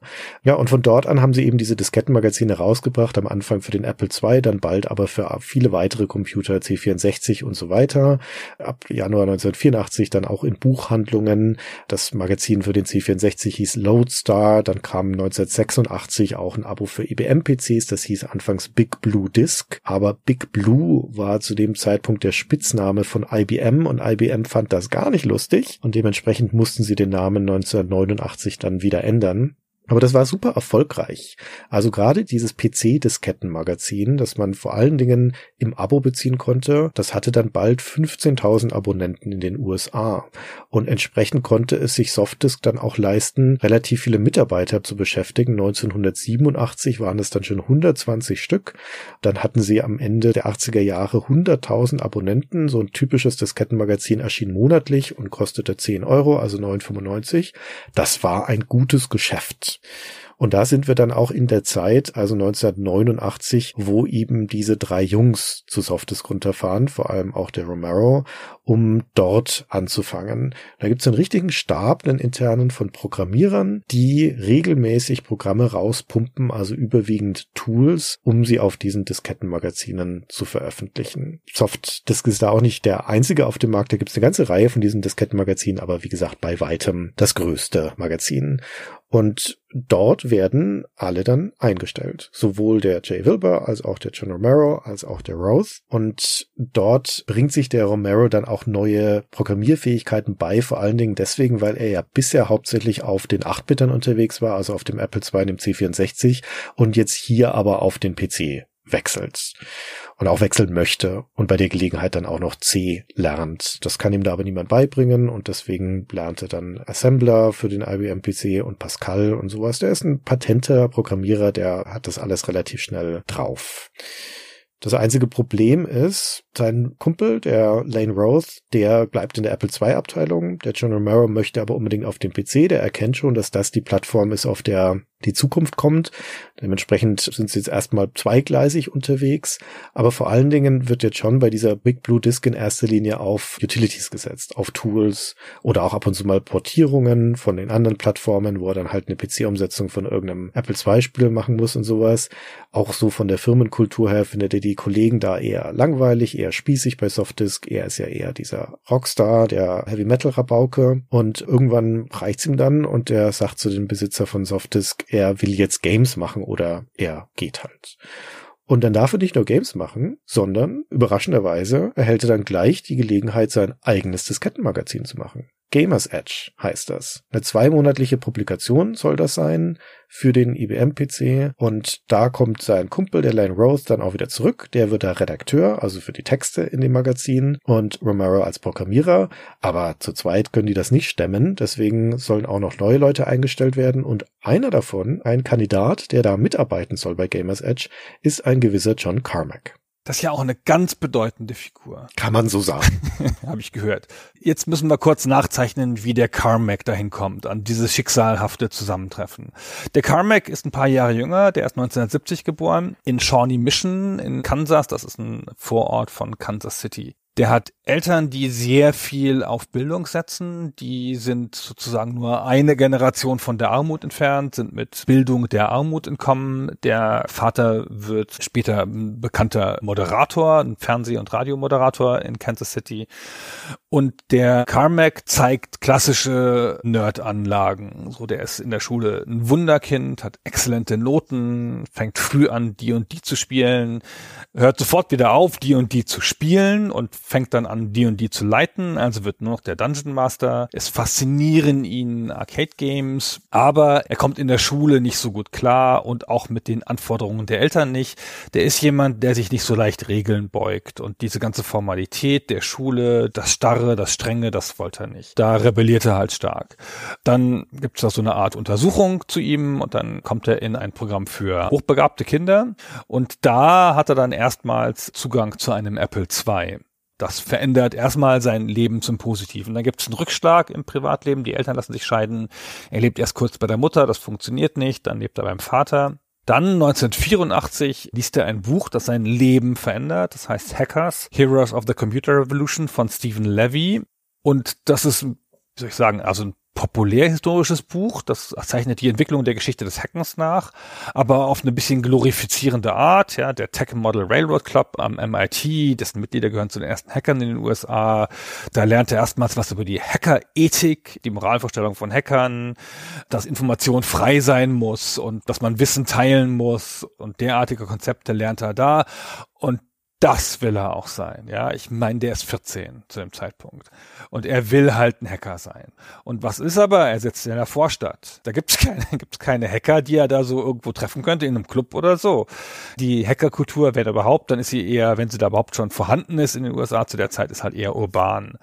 Und die Lösung sind Mailboxen, B B S-Systeme, wo man halt solche Leute kennenlernen kann. Da fangen sie auch an, er und seine Freunde sich da einzuwählen und da Kontakt aufzunehmen. Und dann machen sie eine Art Hacker-Stunt, er und seine Freunde. Die kriegen irgendwo das Rezept her für so eine Art Termitpaste, mit der man Glas auflösen kann. Und das nutzen sie, um in eine Schule einzubrechen, weil sie da, man kann es nicht anders sagen, Apple zwei-Geräte klauen wollen. Also ein richtig raffinierter Plan. Und der Anekdote nach ist es dann so, dass das echt wie in so einem Film der Dickste stecken bleibt. und die dann da gefasst werden, weil der nicht fliehen kann. Und da gibt es natürlich einen riesen Ärger, totalen Aufruhr. Und der Carmack kommt in eine Art Heim, so ein Juvenile Detention Center für ein Jahr und muss sich da einem ganz strengen Regime unterwerfen. Und der ist halt schlau, der beugt sich dem auch, aber logischerweise hasst er das und wird da, man könnte es vielleicht sagen, härter und zynischer. Aber als er wieder rauskommt, bezahlen ihm seine Eltern endlich einen Apple zwei. Und was macht er mit dem Apple zwei? Direkt sein erstes Spiel. Das erste Spiel heißt Shadowforge. Das ist eine Art Ultima-Klon. Noch ein ziemlich einfaches Ultima. Also es hat ein paar ganz okay Ideen, aber eigentlich ist alles aus den frühen Ultimas geklaut. Man kann durch eine Stadt laufen und es gibt einen Dungeon dazu, aber es gibt nicht wie in den Ultimas eine Außenwelt. Die Dungeons sind auch nur in Draufsicht, also es gibt nicht diese drei D-Ansicht, die die frühen Ultimas haben. Es ist auch nicht sehr umfangreich, es gibt ein paar Händler, aber alles so ganz einfache Systeme. Aber es ist ein fertiges Spiel und der Typ ist halt fünfzehn zu dem Zeitpunkt. Und das kauft ihm dann jemand ab. Ein ganz kleiner Publisher namens Night Owl Productions und veröffentlicht das aber erst zwei Jahre später, neunzehnhundertneunundachtzig. Da bringt es dann nicht mehr kommerziell so viel ein. Und dann macht er direkt noch ein Spiel, das heißt Wraith. Das ist einfach eine Weiterentwicklung von Shadowforge, immer noch die gleiche Engine, sieht auch genauso aus, hat auch ein ganz ähnliches Gameplay, hat aber mehr Gebiete. Es gibt statt einer Stadt und einem Dungeon gibt es jetzt drei Städte und vier Dungeons und noch vier Burgen dazu und Schatztruhen und er führt ein Magiesystem ein, aber es ist immer noch nicht so richtig ein ausgefeiltes Rollenspiel. Es hat keine Charaktererstellung, es hat keine Charakterattribute, man kann mit N P Cs keinen Dialog führen und aufleveln kann man nur ganz einfach, indem man ein paar zusätzliche Trefferpunkte kriegt. Ist schon okay. Okayes Spiel für den Amateur, hat so eine Spieldauer von acht Stunden und so. Man sieht schon, dass das kann. Also er bringt diese Spiele dann halt fertig und fehlerfrei raus. Aber es ist kein Spiel, das mit kommerziellen Spielen zu der Zeit mithalten kann. Dann zwingt ihn seine Mutter, sich für Informatik an der Uni einzuschreiben. Weil seine Mutter weiß ja, wenn man in der I T im weitesten Sinne was werden will, dann muss man zu I B M gehen. Und das heißt, um zu I B M zu gehen, muss man halt einen Uniabschluss haben. Und zwar in Informatik. Und dann macht er das und geht nach zwei Semestern sofort wieder ab. Genervt von der Formalität, genervt von allem, was da läuft, fängt an, in einer Pizzeria zu arbeiten, aushilfsweise. Und dann verkauft er ein Spiel an Softdisk, ein simples Tennisspiel, das er gemacht hat. Da kommt jetzt in seiner Biografie das erste Mal der Name Softdisk vor. Und dann bietet er ihnen eine Rollenspieltrilogie an. Das ist schon mal, schon mal ganz schön geschäftstüchtig. Machen wir gleich drei Spiele, großen Deal und so. Die Rollenspieltrilogie heißt Dark Designs und die sind jetzt eine neue Variante seiner Technologie. Die haben jetzt auch so eine drei D-Ansicht wie die Wizardries mit so einfacher Strichgrafik und so. Und er macht direkt zwei Stück im ersten Jahr fertig und portiert die nebenbei noch auf den I B M P C, obwohl er damit noch nie gearbeitet hat vorher. Und dann fragt ihn Softdisk, ob er nicht direkt für sie arbeiten will. Und das, ich bin nicht ganz sicher mit der Timeline. Wir müssen jetzt ungefähr im Jahr Ende neunundachtzig, vielleicht sogar Anfang neunzig sein. Carmack lehnt zweimal ab, als man ihn gefragt hat. Aber als Romero da ist und Romero bei Softdisk nach einem Programmierer fragt, erinnert sich der Al, der Chef von Softdisk, dran, dass man den Carmack nochmal fragen könnte. Und dann fragt er den Carmack nochmal. Und dann stimmt der Carmack einem Treffen zu. Ja, und da sind wir wieder an dem Punkt, wo wir vorher waren. John Romero soll dieses Gamers Edge Diskettenmagazin machen und der Carmack stößt dann tatsächlich zum Team dazu und eben der Lane Rothi. Und das ist das Team. Da kommt aber noch ein informeller Vierter dann in Kürze dazu, denn es gibt noch einen anderen Mitarbeiter bei Softdisk, mit dem die sich gut verstehen, die Jungs, nämlich Tom Hall. Der gehört zu einer anderen Abteilung, aber der möchte eigentlich auch ganz gerne mitmachen bei diesem Games-Magazin. Aber der Chef von Softdisk sagt nein und dementsprechend kommt Tom Hall dann halt nach Feierabend dazu und arbeitet dann mit bei den Jungs quasi auf eigene Rechnung, weil die sind so eine Art ja, Rockstar-Abteilung, in diesem ziemlich steifen Softdisk, ein Fremdkörper, die haben ihren eigenen Kühlschrank und die Mikrowelle deckt im Zimmer, die haben die Leuchtstoffröhren rausgeschraubt, die hören Heavy Metal aus der Boombox. Also, na, man kann sich das vorstellen. Das eckt da auch ein bisschen an, das gefällt auch nicht allen in Softdisk, aber das Unternehmen hat keine große Wahl. Die haben zu lange auf den Apple zwei als Hauptplattform gesetzt. Der ist aber jetzt um die Jahrzehnteswende von den achtzigern in die neunziger wirklich auf dem Weg nach draußen. Der I B M P C ist eigentlich der neue Star. Und da gibt's aber nicht so viele Leute im Unternehmen, die da Ahnung davon haben. Aber aber die Jungs bei Gamers Edge, die haben das. Und die verstehen sich auch alle gut. Also vor allen Dingen die beiden Johns, die pushen sich auch gegenseitig. Der Tom Hall kann da auch gut mitmachen, der ist auch ein richtiger Nerd. Der Lane Roth nicht so recht. Der fällt so ein bisschen zurück und irgendwann will der Romero ihn auch gerne raushaben. Ja, stattdessen kriegen sie dann einen Grafiker, den Adrian Carmack. Und das ist ein langhaariger Heavy-Metal-Fan. Der war da zu dem Zeitpunkt Praktikant bei Softdisk. Der passt wunderbar in dieses Team. Ja, und dann vergehen ein paar Monate, während die Spiele machen. Und im September neunzehnhundertneunzig passiert dann der magische Moment. Da entwickelt der John Carmack nämlich eine Methode, um E G A-Grafik auf dem P C zu scrollen. Und zwar seitlich zu scrollen, flüssig. Das ist schwierig auf dieser Plattform. Seine Technologie nennt er Adaptive Tile Refresh. Gehen jetzt da im Detail nicht drauf ein, da verweise ich auf unsere Episode zu Commander Keen. Aber das finden alle in diesem Team großartig. Und die erste Idee, die sie haben, ist damit, dass ja nun bekanntlich superflüssig scrollende N E S-Spiel Super Mario Bros. drei, das ein paar Jahre vorher, neunzehnhundertachtundachtzig erschienen ist, auf den P C zu bringen. Auf eine Plattform, von der alle Menschen zu dem Zeitpunkt ausgehen, dass die völlig ungeeignet ist für ein solches Spiel. Und jetzt haben die aber eine Technik, wieder das möglich ist. Und sie bauen am Wochenende und nachts mit Feuereifer eine Demo. Die bauen das erste Level von Super Mario Brothers nach und dann schicken sie das an Nintendo und warten gebannt, was Nintendo sagt. Und die melden sich auch, die Antwort kommt zurück, wow, gut gemacht, Jungs, aber hört mal, unsere Marke, unseren Mario, den wollen wir schon auf unseren eigenen Plattformen lassen, ne? Und nicht auf diesem doofen P C. Also schön gemacht, Kopf getätschelt sozusagen, aber nein. Ja, was nun? Tragisch. Da haben sie jetzt eigentlich ziemlich groß drauf gesetzt. Sie haben auch Softdisk nichts davon erzählt, dass sie diese Scroll-Fähigkeiten haben in ihrem Team, sondern haben da weiterhin relativ konventionelle Sachen gemacht. Und wie du ja gesagt hast, dieser Mario-Prototyp entstand ja auch außerhalb der Arbeitszeit. Aber eigentlich war ihnen schon klar, also insbesondere Romero war klar, das ist jetzt der Grundstein für eine eigene Firma. Wir sind coole Leute, wir passen zusammen, wir haben in unserem kleinen Team schon eigentlich alle Fähigkeiten, die man so ein Programmierteam braucht. Offenkundig ist der Carmack ein Genie, ja, das ist ja auch immer ganz hilfreich.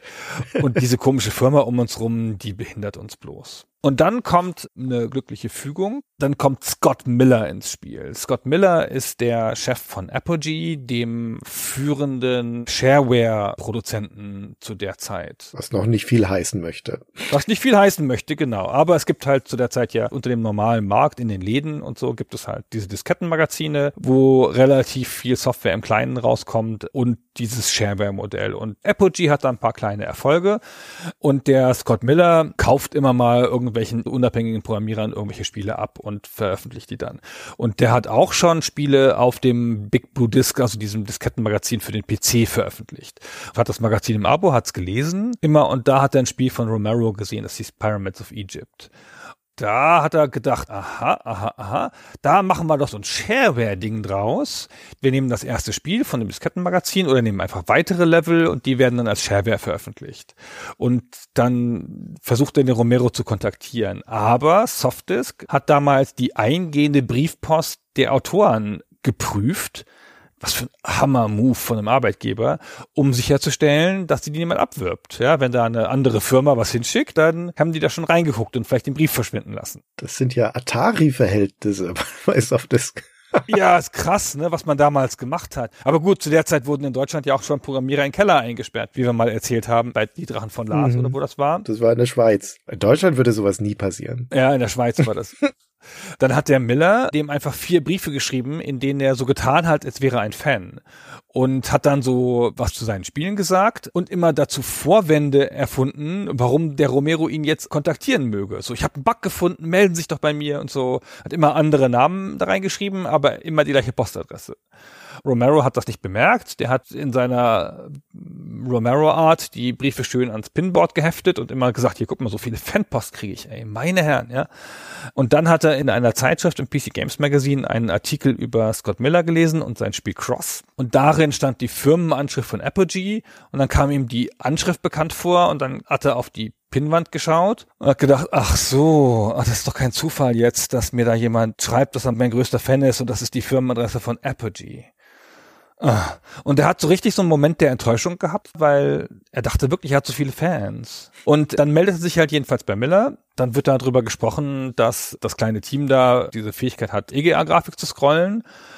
Und dann gibt er denen den Auftrag für ein Spiel. Und dann entwickeln Romero, John Carmack und Adrian Carmack, der mit John Carmack übrigens nicht verwandt ist, der nur zufällig so heißt, an Softdisk vorbei ein Spiel für Scott Miller, für Apogee. Und zwar, weil es ein Shareware-Spiel sein soll, in drei Teilen.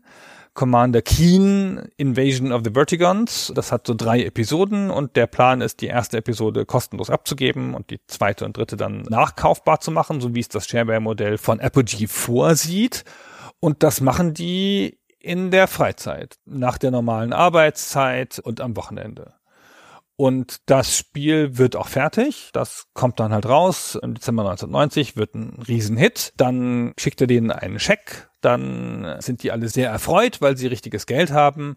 Und dann ist ihnen spätestens klar, dass sie jetzt Softdisk verlassen müssen und eine eigene Firma gründen müssen. Jetzt haben sie eine Einkommensbasis. Sie nennen die Firma id Software. Die wird gegründet am erster zweiter neunzehnhunderteinundneunzig. id Software, der Name ist ein Rückgriff. Wir haben vorher schon mal kurz gehört, dass Lane Roth und Romero ein Team hatten, das Ideas from the Deep hieß. Und unter dem Namen Ideas from the Deep haben sie auch bei Nintendo gepitcht, diesen Mario-Prototyp. Also da stand dann, in dem Mario-Prototyp stand immer überall I F D, ja, Ideas from Deep. Und dann verkürzen sie das jetzt, nehmen das F raus und heißen id Software. Und dem Jay Wilbur oder dem Tom Hall, ich weiß gar nicht mehr, einem von beiden fällt schon noch auf, dass das auch eine psychologische Bedeutung hat. Romero sagt, das könnte auch In Demand heißen. I D In Demand, weil sie hatten mal eine Rollenspielgruppe, die ist Popular Demand. Es gibt so verschiedene Erzählungen auf diesen Namen, aber ist ja auch egal. Der Name steht und im Februar neunzehnhunderteinundneunzig wird das gegründet.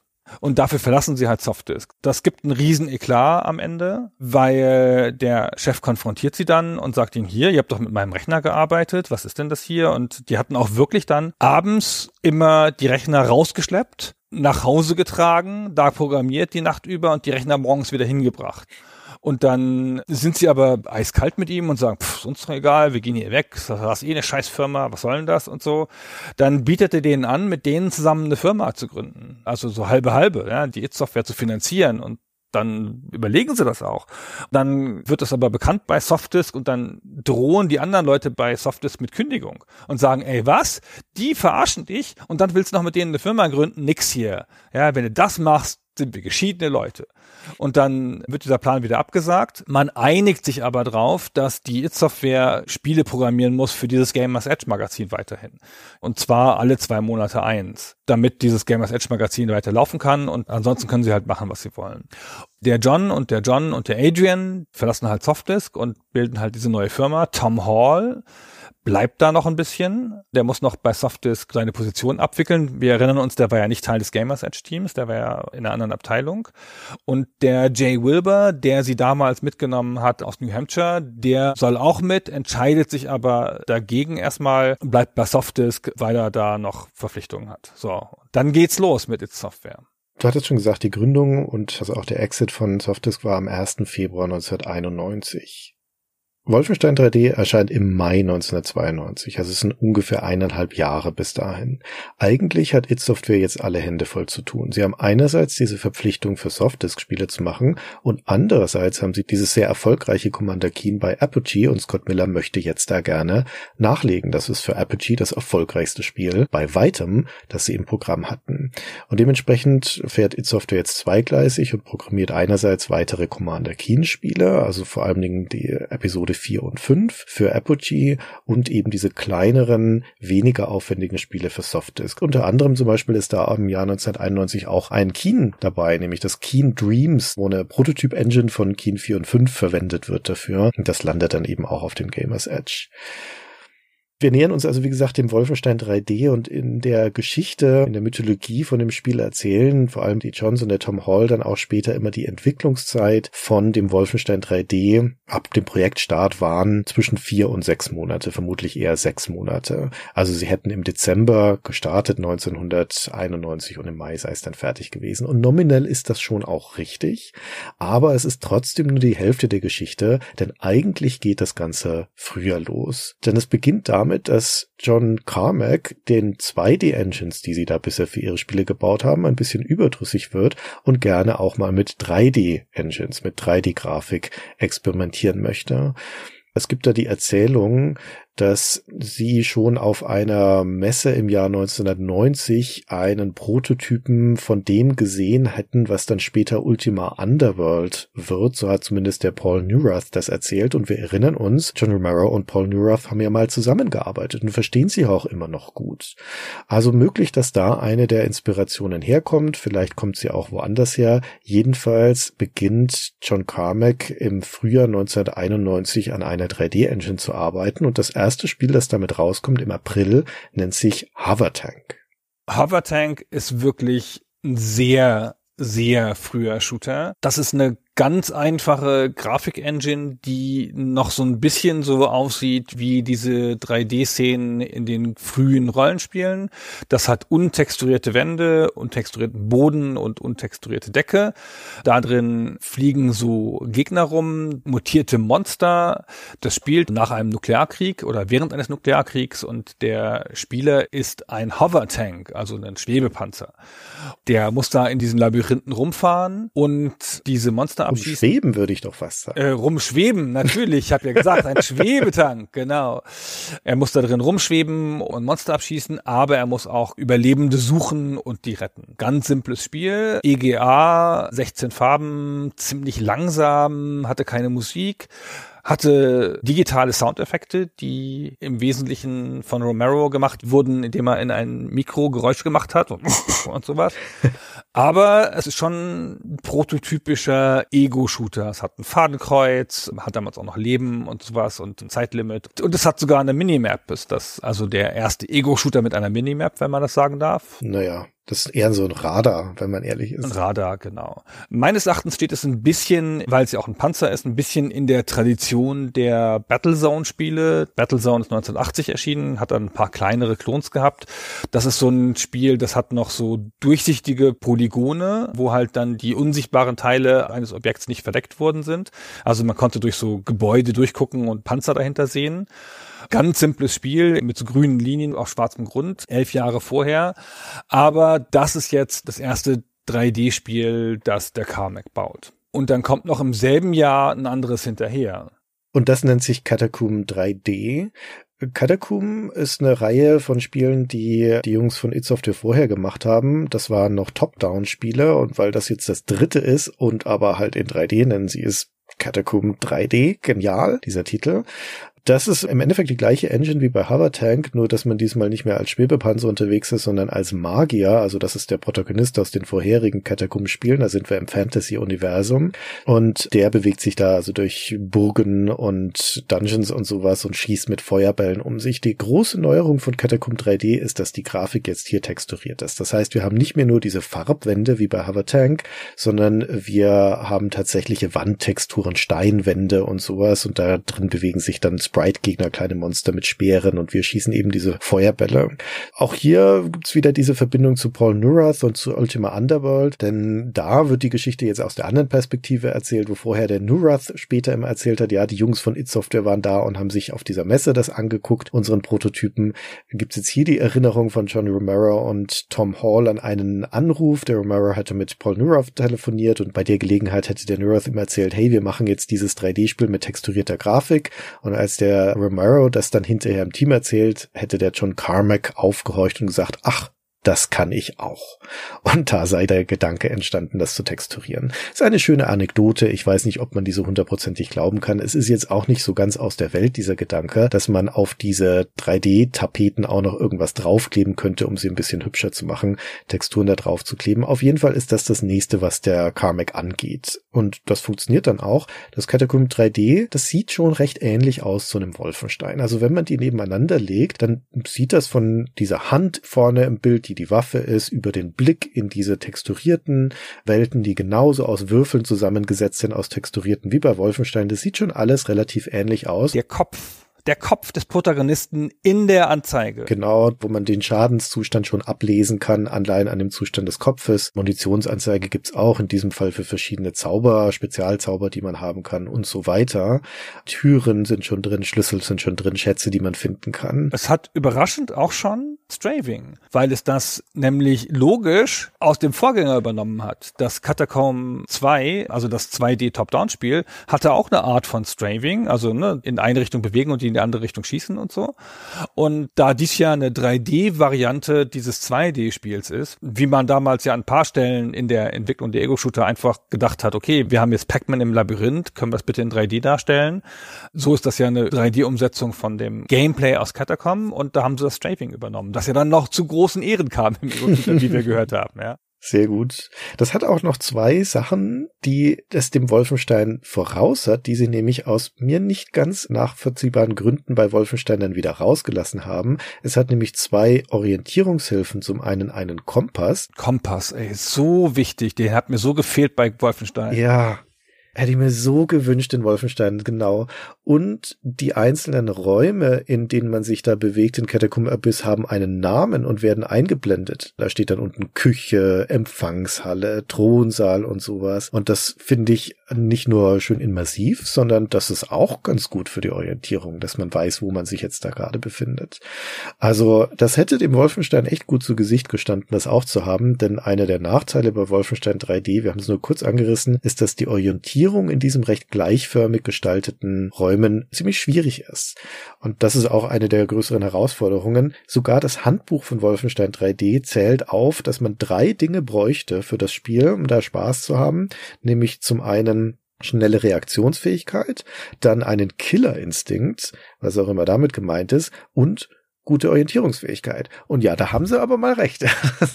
Das ist eine ungewöhnliche Anforderung für einen Ego-Shooter, aber in Wolfenstein definitiv eine, die man braucht. Naja, Klammer zu. Also in Catacomb hatten sie das schon mal besser gelöst. Aber das ist eben auch nur so ein Zwischenschritt, denn John Carmack ist nicht zufrieden mit seiner Technologie. Das ist ja die Weiterentwicklung von dem Hover Tank und es ist gar nicht so einfach, diesen spezifischen Teil nachzuvollziehen. Man sollte meinen, dass die ganze Historie der drei D-Engines gut aufgearbeitet ist und das gilt auch ab Wolfenstein drei D. Aber diese beiden Prototypen, da muss man mehr oder weniger auf das zurückgreifen, was der Carmack viele Jahre und Jahrzehnte später mal geäußert hat. Und der beschrieb diese beiden Vorgänger noch als technologisch etwas anders als Wolfenstein. Er sagte, im Grunde sei das noch eine polygonale Engine, na, so wie man sich eine drei D-Grafik eigentlich vorstellt, nämlich dass da halt Vektorlinien oder eben Flächen, nämlich Polygone, berechnet werden.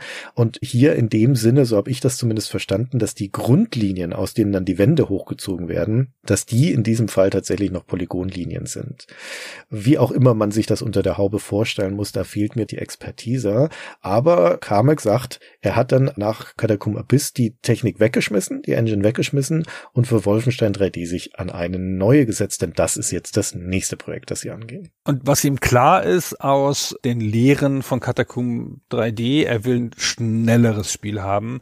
Er will eine effizientere Methode haben, solche Räume zu bauen, weil die Methode bei Catacomb ist so ein bisschen am Ende. Und dann findet er eine eigene Lösung, die also auf diese Art davor noch niemand gefunden hat.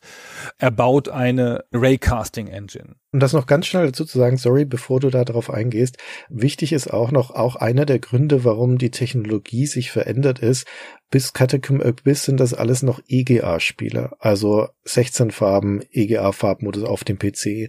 Für Wolfenstein wollen sie dann auf V G A wechseln und das klingt eigentlich nur wie ein, ja gut, dann hast du halt jetzt zweihundertsechsundfünfzig Farben statt sechzehn, ist doch toll. Aber nein, V G A ist schon ein neuer Standard und funktioniert auch anders, ist sogar einigermaßen kompliziert, weil es rückwärtskompatibel zu E G A ist und deswegen sein Videoram, das wesentlich mehr Videoram hat als E G A, segmentiert in Blöcke zu je vierundsechzig Kilobyte, weil E G A nur vierundsechzig Kilobyte unterstützt hat, ohne jetzt da auf die technischen Details einzugehen, aber das macht die Speicherverwaltung höllisch schwer in V G A und deswegen, was in E G A funktioniert hat, funktioniert noch lange nicht in V G A. Das muss man tatsächlich neu bauen.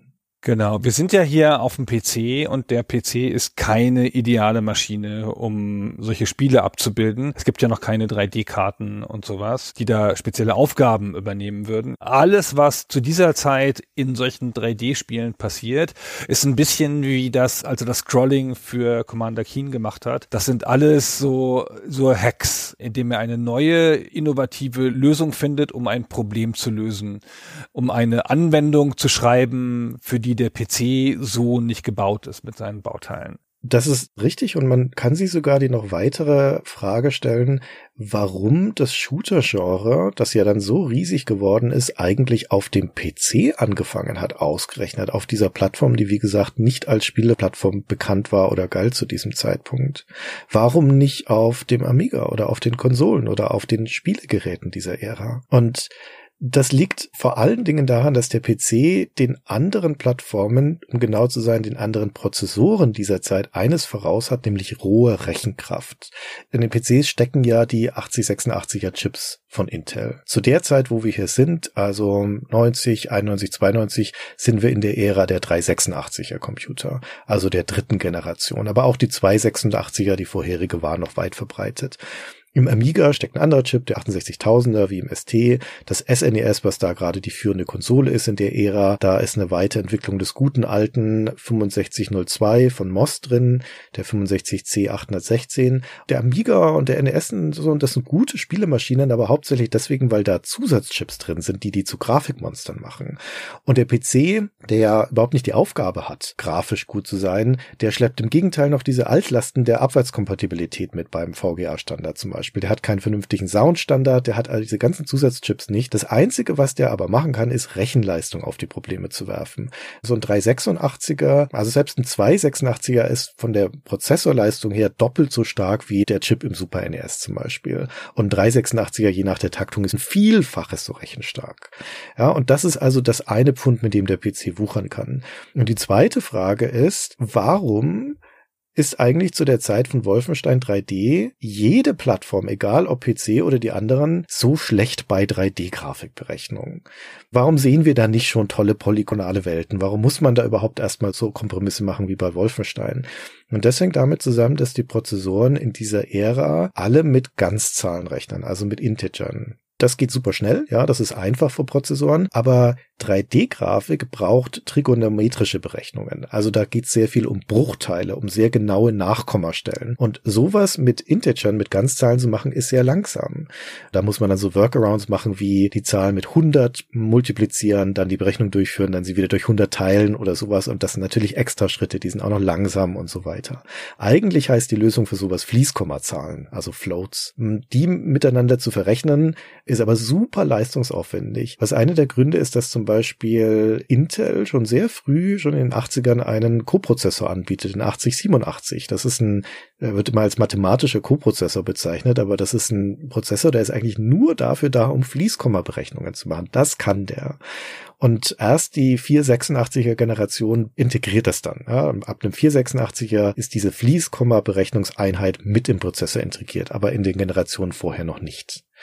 Ja, und da sind wir aber bei Wolfenstein drei D. Das heißt, alles, was mit polygonaler Berechnung zu tun hat, also wirkliche drei D-Grafik, ist für den Prozessor wahnsinnig anstrengend. Und deswegen ist es so langsam. Das sehen wir bei Ultima Underworld. Das ist ja eine Engine, die das macht. Die ist erstens nicht sonderlich flüssig und zweitens muss die auch den Bildausschnitt verkleinern. Wir haben in unserer Ultima Underworld-Folge ja drüber gesprochen. Da hast du nur ein Viertel des Bildschirms, wo du in diese Welt reinguckst, damit es überhaupt flüssig laufen kann. Oder du musst wie bei den Flugsimulationen dieser Ära halt schlichtweg auf die Texturen verzichten. Da bricht der P C dann völlig zusammen, wenn er auf diese Polygone auch noch Texturen draufmappen soll. Das geht einfach ohne Fließkommazahlen nicht.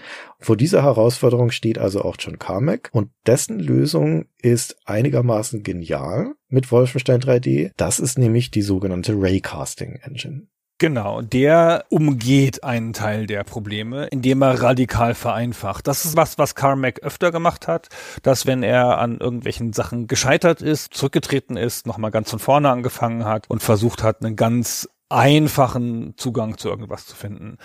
Der schreibt also eine Raycasting Engine. Raycasting deswegen, weil da geht es um Strahlen, die gesendet werden, ne? Rays, die man castet.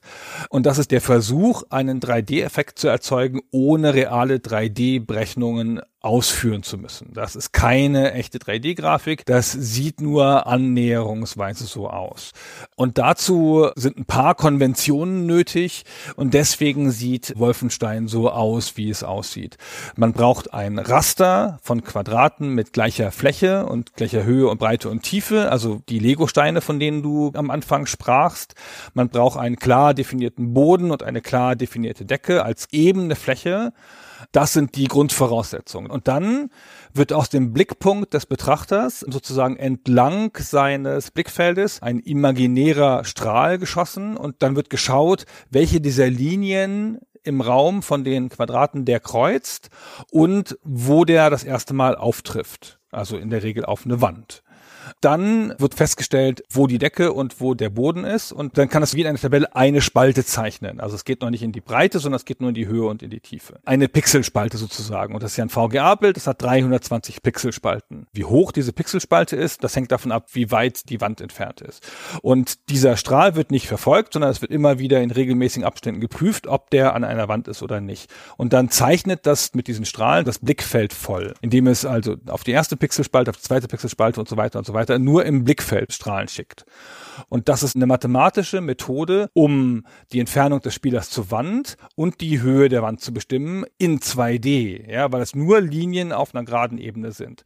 Das kann sogar ein zwei Komma sechsundachtziger. Man braucht keine Fließkommaberechnung, man braucht keine Trigonometrie, man muss nicht mit Schrägen arbeiten, man hat nur diese ganz einfachen Berechnungen. Und man zeichnet auch nur das, was man sieht. Das kann gar nicht versuchen, weil es keine Polygone hat, das darzustellen, was man nicht sieht. Das ist ja das Problem bei Polygon-Engines. Das ganze Polygon zeichnen in drei D und dann müssen auch die Teile gezeichnet werden, die man nicht sieht. Und das ist hier total einfach.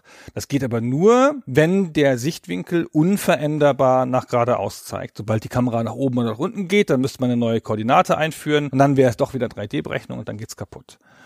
So läuft man durch diese Welt und das ist eine relativ einfache, schnelle, effiziente Methode, einen drei D-Effekt zu erzeugen. Wie gesagt, es gibt keine Höhenebenen, es gibt auch keine Wände, über die man weggucken kann, keine halbhohen Wände. Die Wände müssen immer von der Decke bis zum Boden gehen. Es muss immer ein rechter Winkel sein zwischen Boden und Wand und zwischen Decke und Wand, sonst funktioniert das nicht.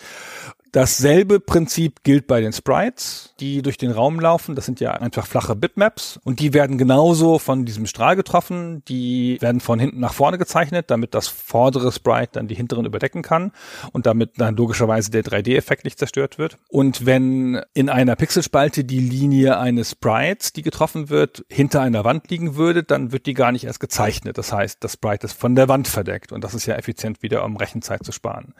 Die Sprites für die Figuren, das hast du schon vorher gesagt, die gibt es halt in acht Ansichten, teilweise gespiegelt und die Objekt-Sprites, die halt auch rumstehen, Säulen und Fässer und so, die haben nur eine Vorderseite. Das ist alles ganz einfach. So, und jetzt haben wir damit, das ist jetzt erstmal eine untexturierte Welt, wo halt mit den mathematischen Berechnungen diese Räumlichkeit hergestellt wird und darauf kann man dann noch eine Textur legen. Und das funktioniert ganz genauso mit dem ausgeschickten Strahl. An welcher Stelle wird die Wand denn auf der X-Achse getroffen? Und weil die Textur da exakt drauf liegt und so groß ist wie die Wand und man weiß, man hat eine bestimmte Spalte der Wand getroffen, dann kann man aus der Textur die entsprechende Spalte einfach nehmen und dahin zeichnen. Das geht ja halt wieder nur bei geraden Linien. Perspektivenkorrektur oder sowas kann nicht gemacht werden. Und die Texturen funktionieren nur, wenn sie so gebaut sind, dass man sie ohne Überlappung oder ohne Bruch direkt aneinanderlegen kann, horizontal, damit sie halt eine Fläche bilden und der Pixelstrahl nicht so Zwischenelemente trifft. Also wir haben es hier, das ist das geniale Prinzip davon, nur mit geraden Linien zu tun. Und zwar geraden, vertikalen Linien, die da reingeschrieben werden. Und das führt uns noch zu der netten kleinen Seitenfrage, warum Wolfenstein drei D eigentlich keine Boden- und Deckentexturen zeichnet. Warum das nur Flächen sind. Die Annahme ist, das war zumindest damals mein Gedanke, das weiß ich noch, dass die Rechenpower dafür nicht ausgereicht hat. Dass sie das, das gespart haben, damit das Spiel schneller läuft. Und da ist schon auch was dran, aber die Begründung ist trotzdem ein bisschen interessanter, nämlich das abgeleitet aus dem, was du gerade erzählt hast. Also ne, wir haben diese Engine, die diese vertikalen Linien zeichnet, weil alle Mauern, alle Texturen ja einfach immer nur als gerade Linien vorliegen. Aber logischerweise für Böden und Decken gilt das nicht, weil die verjüngen sich ja perspektivisch. Also da sind wir auf einmal bei schrägen Linien, die laufen ja auf den Fluchtpunkt zu, in die Tiefe hinein. Und dementsprechend lässt sich das nicht mit dieser normalen Raycaster-Logik lösen. Und diese Linien würden auch von der Engine gar nicht vertikal gezeichnet, von oben nach unten oder unten nach oben, sondern die müssten eigentlich horizontal gezeichnet werden, also von links nach rechts. Und das heißt, da bräuchtest du nochmal einen komplett neuen Berechnungsschritt, eine ganz andere Berechnungslogik auch. Also zusätzlich zu den Wänden und den Sprites, was ja schon zwei Runden sind, die die Engine dreht pro Frame, müsste also jetzt auch nochmal eine neue Berechnung her, und zwar eine andere, um die Decken und die Böden zu berechnen. Und es kommt noch dazu, dass in V G A, damit man schnelle V G A-Grafik bekommt und vor allem das Bank-Switching, also das Umschalten zwischen den Speicherblöcken möglichst minimiert, weil das Rechenzeit kostet, ist der ganze Code auch darauf optimiert, in der Speicherverwaltung auf dieses vertikale Zeichnen. Und wenn du dann eine Funktion reinbaust, die jetzt auf einmal horizontal zeichnen muss, dann wird das Ganze wieder langsam.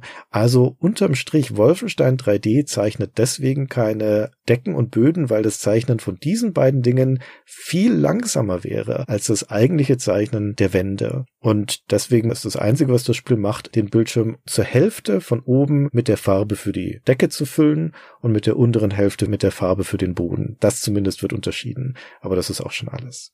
Das ist ein gewöhnungsbedürftiger Eindruck, weil die Räume dadurch deutlich unrealistischer wirken. Ich habe das auch schon beschrieben mit den schwebenden Lüstern und so.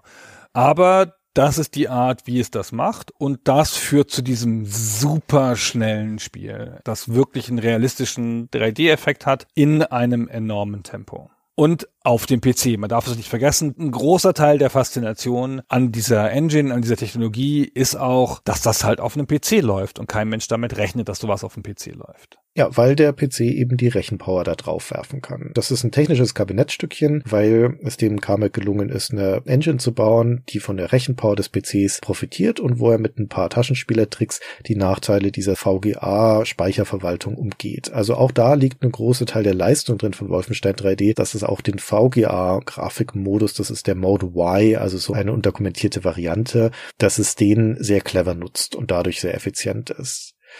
Und das ist die technische Basis für Wolfenstein drei D. Jetzt fehlt uns aber noch eine andere Basis, nämlich die Inspiration, was den Namen angeht und das Szenario. Wir sind hier im Zweiten Weltkrieg und wir sind in einer Festung namens Wolfenstein. Und das gab's doch vorher schon mal, Gunnar. Wir hatten doch schon mal in der Spielegeschichte ein Spiel namens Castle Wolfenstein. Also Romero bezeichnet das Castle Wolfenstein als Klassiker. Das ist ja zu dem Zeitpunkt auch schon zehn Jahre alt. Das ist ein Spiel von Silas Warner, der hatte eine Ein-Mann-Firma namens Muse Software und der hat ein Spiel rausgebracht, das Castle Wolfenstein hieß. Das ist auch schon, also von der grundlegenden Handlung her, so ein bisschen so wie das spätere Wolfenstein drei D. Also man ist ein einsamer Gefangener, der wird festgehalten in einer von den Nazis besetzten Burg. Er muss aus seiner Zelle rauskommen, sich eine Waffe besorgen. Dann muss er noch die Kriegspläne der Nazis, ich glaube es war die Operation Rheingold, besorgen und dann damit aus Castle Wolfenstein entkommen.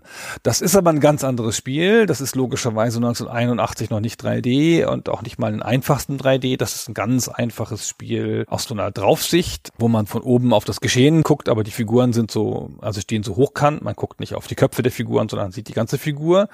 Schwarzer Hintergrund, weiße Wände, ganz einfache Räume. Und man läuft da durch diese von Wachen verseuchte Gegend. Das ist aber weniger ein Action-Schießspiel als, also ich scheue mich ein bisschen Stealth-Spiel zu sagen.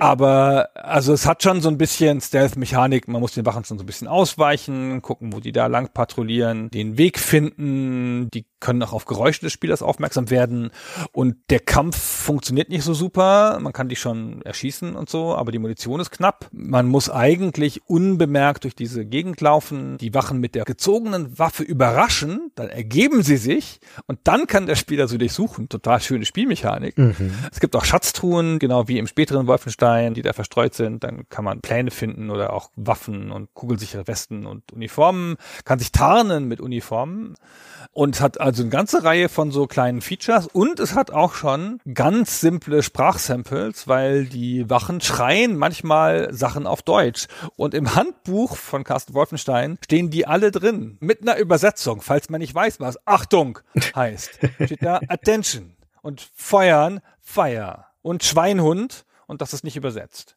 Nur mit so Zeichen. Das knirscht und quietscht da aus dem Lautsprecher des Apple zwei, dass man schon einige Fantasie braucht, um das als Sprachausgabe zu erkennen, aber es ist digitalisiert tatsächlich, also mit den Möglichkeiten, die man halt damals hatte.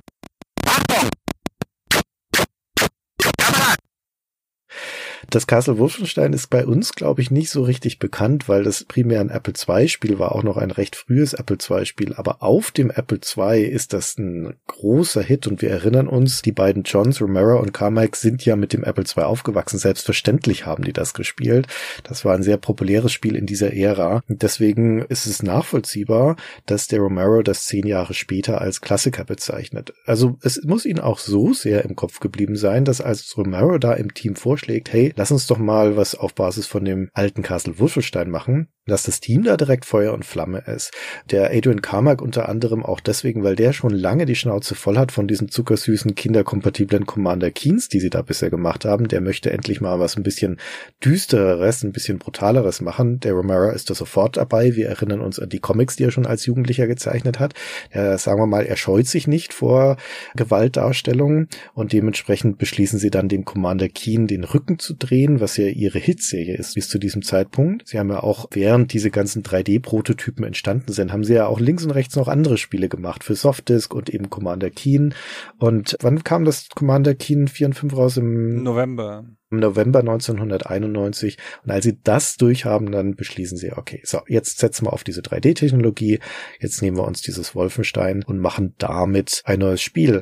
Da fehlt ihnen allerdings natürlich noch die Rechte an dem Namen und deswegen kontaktieren sie den Silas Warner, wie gesagt, den Chef von Muse Software, der zu diesem Zeitpunkt aber schon längst nicht mehr diese Firma hat, die existiert nicht mehr, die musste er schon neunzehnhundertsechsundachtzig aufgeben, ihm ist einfach das Geld ausgegangen und dann hat er die Reste der Firma mitsamt der Rechte verkauft. Kauft an einen Rechteverwerter irgendwo in Michigan. id Software telefoniert dann mit dem und die können den Rechte an Wolfenstein, an dem Namen, rauskaufen und zwar für fünftausend Dollar. Das ist dann im April neunzehnhundertzweiundneunzig, also schon ziemlich kurz vor der Veröffentlichung. Die haben relativ lang darum gearbeitet, ohne sicher zu sein, ob sie auch wirklich die Namensrechte bekommen. Eine andere Sache, die sie aus diesem Originalspiel erstmal mit übernehmen, sind diese taktischen Mechaniken, also dass man Gegnerleichen herumziehen kann und sie verstecken kann, dass man die Uniform wechseln kann, dass man Gegner auch heimlich umbringen kann. Das sind alles Spielmechaniken, die sie aus dem Castle Wolfenstein und seinem Nachfolger Beyond Castle Wolfenstein übernehmen. Und zunächst soll das Wolfenstein drei D auch also diese taktischen Elemente haben, aber dann merken sie während der Entwicklung, ah, das macht das Ganze langsamer und es braucht zusätzliche Tasten auf der Tastatur. Das ist alles zu kompliziert. Kommt, das schmeißen wir wieder weg. Wir machen das richtig einfach auf die Basics runter. Das soll rumlaufen und schießen und fertig. Und das ist letztendlich ja auch das, was die Ego-Shooter-Formel definieren wird. Also insofern eine gute Entscheidung, dass sie sich da auf das einfache Grundprinzip reduziert haben. Glück gehabt, ne? Das hat alles ganz gut zusammengepasst. Das war sicher die richtige Entscheidung. Sie hatten angefangen, dieses drei D Spiel zu prototypen. Da war es noch ein Alien-Spiel und dann kamen sie auf diesen Dreh mit Wolfenstein und dann dachten sie zuerst, dass sie die Rechte ja nicht kriegen und haben sich einen Haufen Namen ausgedacht, die Tom Hall in das Hintbook geschrieben hat. Ich weiß nicht, ob er sie hinterher ausgedacht hat oder ob die wirklich in der Wahl waren, aber so Dolchteufel, Geruch schlecht, Deep in Germany, Castle Hasselhoff, The Fourth Reich, How do you do in Düsseldorf? Ist dann schon gut gelaufen, dass sie, dass sie die Rechte kaufen konnten für Castle Wolfenstein. Ja. Ja, also möglicherweise auch inspiriert von dem Castle Wolfenstein, also von dem ursprünglichen, ist natürlich hier in Wolfenstein drei D dann auch Sprachausgabe drin. Und das ist schon ein ganz faszinierendes Element auch der Spielerfahrung. Also damals insbesondere als kleiner Steppke, als ich Wolfenstein gespielt habe, war ich da beeindruckt davon, dass die Wachen diese Warnrufe haben, wenn sie einen entdecken, und aber meistens auch Todesschreie und für die Bosse dann sowieso nochmal. Und das beginnt bei dem, was die einfachen Wachen sagen. Und zwar, wir spielen das jetzt euch mal ein, rufen die laut Handbuch Achtung. Und ich weiß nicht, wie es dir geht, Gunnar, aber wenn ich das nicht im Handbuch gelesen hätte, beziehungsweise im Hintbook, wo das auch nochmal aufgeführt ist, dann wäre ich nicht drauf gekommen, dass das Achtung heißt. Für mich haben die schon immer gerufen und rufen die bis heute Halt, Sir. Das sind also sehr höfliche deutsche Waffen. Echt jetzt? Ja, wirklich. Und wenn du mit diesem Wissen, das kann man auch nicht mehr enthören. Ihr werdet, wenn ihr jetzt Wolfenstein spielt und eine braune Wache euch begrüßt, werdet ihr nur noch Halt, Sir hören und nicht mehr Achtung. Also man versteht das nicht so gut, wenn man nicht weiß, was die sagen, das stimmt schon. Aber es ist natürlich trotzdem wirklich ein faszinierendes Element und trägt zur Atmosphäre sehr deutlich bei und wie du ja anfangs beschrieben hast, auch zur Orientierung des Spielers. Ja, und also mit Sicherheit das berühmteste Soundsample aus dem Spiel stammt von den S S-Soldaten, von den Blauen. Die begrüßen dich, wenn sie dich sehen, indem sie ihre Bezeichnung rufen, nämlich Schutzstaffel.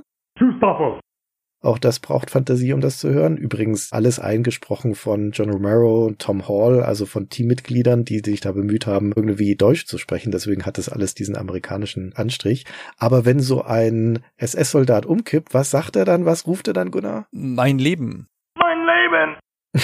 Genau, mein Leben.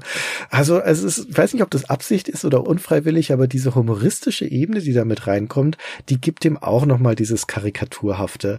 Der erste Boss des Spiels, der Hans Grösse heißt, was vermutlich Größe sein soll, der begrüßt den B J, wenn er ihn sieht, so. Guten Tag. Und wenn er stirbt, dann ruft er nach seiner Mama. Mutti. Oder die Offiziere, die dann in der dritten Episode dazukommen, wenn die einen sehen, dann rufen die in so einem scharfen Deutsch Spion! Spion! Und wenn sie aber sterben, dann sind sie völlig basserstaunt, dass ihnen das passieren konnte und sagen Nein, sowas! Nein, sowas! Das würde natürlich in echt niemand sagen. Das ist sowas, was in Cartoons gesprochen würde oder was vielleicht ein Amerikaner eine Vorstellung davon hat, wie Deutsch aus dem Wörterbuch aussieht. Aber das ist ein extra Genuss, den wir Muttersprachler haben. Amerikaner können das ja nicht beurteilen, wie das Deutsch hier in dem Spiel ist, aber wir können es beurteilen. Und dass das so offensichtlich schlecht amerikanisch eingesprochenes Deutsch ist, gibt dem auch nochmal so ein bisschen eine distanzierende Ebene. Das ist echt ganz nett, finde ich. Ja, es passt zu dem Trash-Charme des ganzen Spiels, logischerweise, ja. Mein Liebling müssen wir auch noch einspielen, nämlich wenn du auf Hitler triffst dann am Ende der dritten Episode, der beschreit dich nämlich, beziehungsweise seine Doppelgänger, die man da ja erstmal trifft, die schreien dich an mit, mit diesem Satz. Tothund! Das soll heißen Tothund. Und wenn er dann endlich aus den Latschen kippt am Ende eines langen, harten Kampfes, dann sagt er Eva, auf Wiedersehen. Eva, auf Wiedersehen. Und das ist ja irgendwie fast versöhnlich, dass sein letzter Gedanke seiner Eva gilt. Ja, genau. Sehr schön. Aber vielleicht wird da der Despot zu sehr vermenschlicht. Naja. Er wird nicht so sehr vermenschlicht, weil die Bosse ja auch noch sehr dramatisch um die Ecke gebracht werden. Das kann man ja schon mal erwähnen. Das Spiel hat eine sogenannte Deathcam, nennt es das. Und wenn du einen Boss erschießt, dann gibt es immer eine spektakuläre oder weniger spektakuläre Sterbeanimation von dem. Der zerfließt oder fällt halt um und so. Und diese Sterbeanimation wird nochmal vergrößert dargestellt und das Spiel blendet darüber Deathcam ein als Schriftzug, um diesen Moment nochmal besonders zu feiern. Ja, die Gewaltdarstellung ist natürlich ein wichtiger Teil des Spiels. Das war ja auch von Anfang an ein Gedanke, dass das expliziter wird. Das entspricht den Vorlieben des I D-Teams, also vor allem John Romero und Adrian Carmack, wie schon erwähnt. Und das war damals doch ziemlich schockierend explizit. Heute schaut man das an und das wirkt pixelig, cartoonisch. Technik. Das ist ja diese niedrig aufgelöste Pixelgrafik. Und das ist auch gar nicht so wahnsinnig überzeichnet. Also gerade bei den normalen Gegnern, wenn du eine Wache erschießt zum Beispiel, der spritzt dann halt ein bisschen Blut aus dem Mund und aus dem Brustkorb. Das ist so ein Einschussspritzer und dann fällt sie zu Boden und bleibt in der Blutlache liegen. Oder die S S-Wachen, auch denen spritzt ordentlich Blut aus der Brust, aber es ist jetzt nicht so, als würden da an der Stelle irgendwie Gedärme rausfallen oder Köpfe abfliegen oder sowas. Das ist in Wolfenstein nicht drin, aber allein schon diese klare Darstellung von einem Tod durch Erschießen war für die damalige Zeit doch schon sehr schockierend. Und das geht ja dann doch auch bis zu drastischeren Darstellungen bei den Bossen. Also der Hitler zum Beispiel in der dritten Episode, der zerplatzt dann richtig. Der wird zersiebt von unseren Schüssen und fällt als ein Fleischhaufen zusammen. Ein bisschen so wie später in Doom dann der Kakodemon. Also diese kleine Änderung oder diese kleine Varianz, wo die normalen Gegner umfallen, also richtig umkippen, während diese Bossgegner zum Teil dann einfach in sich zusammensacken. Das ist ja ein viel größerer Grad der Körperzerstörung, die da stattfindet. Und das wird in den wenigen Pixeln, die das Spiel zur Verfügung hatte, aber doch erkennbar dargestellt. Denn das ist auch eine der Leistungen von dem Adrian Carmack als dem hauptsächlichen Grafiker. Der hat da wirklich gute Arbeit geleistet. Das ist auch etwas, was Wolfenstein drei D qualitativ raushebt von seinen Zeitgenossen, auch im Shareware-Bereich. Das sieht sehr, sehr gut aus. Der Carmack hat ein gutes Auge für die Palette zum Beispiel. Der hat klare Farben gewählt, einen guten Mix aus leuchtenden und gedeckten Farben. Der hat auch keine Scheu für hellen Farben. Wir haben ja lauter Stahltüren zum Beispiel in diesen Burgen. Und da hätte man normalerweise angenommen, dass die halt dann grau sind. Aber hier sind sie türkisfarben, was schon eine strahlende Farbe ist. Das ganze Spiel wird dadurch kontrastreich. Und kontrastreich heißt wieder, dass es gut lesbar ist. Und Wolfenstein drei D ist ein Spiel, auch in Abgrenzung zu späteren Klonen, die oft sehr pixelmatschig und verwischt sind, wo du extrem gut erkennen kannst, wo ein Gegner ist und wo eine Türe ist. Also es gibt nie Zweifel daran, was was ist, trotz der niedrigen Auflösung. Und das liegt an dieser grafischen Gestaltung. Meinst du, ich brauche eine Brille, wenn ich hin und wieder die große braunen Vasen mit Wachen verwechselt habe. Ja, das ah. liegt dann an dir. Ich finde auch dafür, dass das ja so eine einfache gestaltete Engine ist mit nur rechteckigen Kanten und quadratischen Oberflächen, hat es doch häufig eine ganz hübsche Tiefenwirkung, einfach dadurch, dass es in die Texturen eingemalt ist. Auch das ist schön gestaltet, das hat so leichte Elemente von Lichteinstrahlung und von Licht- und Schattenspiel. Es gibt da eine Textur zum Beispiel, das ist ein Steinbogen, ein gemauerter, der eine Mauernische umgibt und im Dunkel dieser Nische steht eine Statue von einem goldenen Adler, der auf einer Swastika sitzt, also auf einem Hakenkreuz sitzt. Und das ist ein gut gezeichnetes Bild. Klar, das ist nicht super detailliert und deswegen nicht verrauscht, sondern das ist schon noch cartoonig, relativ flächig, aber das hat eben diese hübschen Abstufungen, das hat diese Schattierungen, wirkt deswegen sehr plastisch und ist echt schön anzusehen.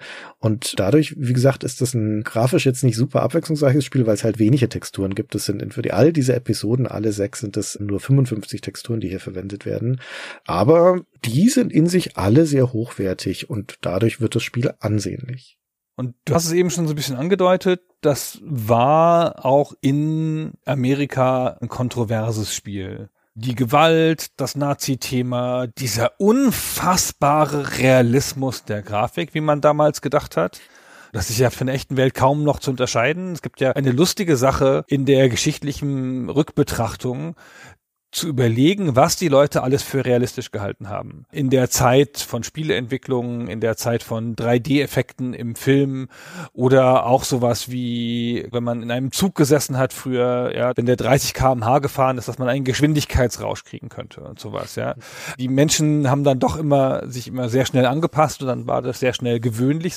Und so ist es mit Wolfenstein ja auch. Ich spiele zwei Jahre später Doom und kann dann schon nicht mehr zu Wolfenstein zurück, weil es so schäbig aussieht im Vergleich zum Nachfolgespiel. Aber man hat es damals für wahnsinnig realistisch gehalten und sehr brutal und das ganze fließende Blut und so und Hitler persönlich.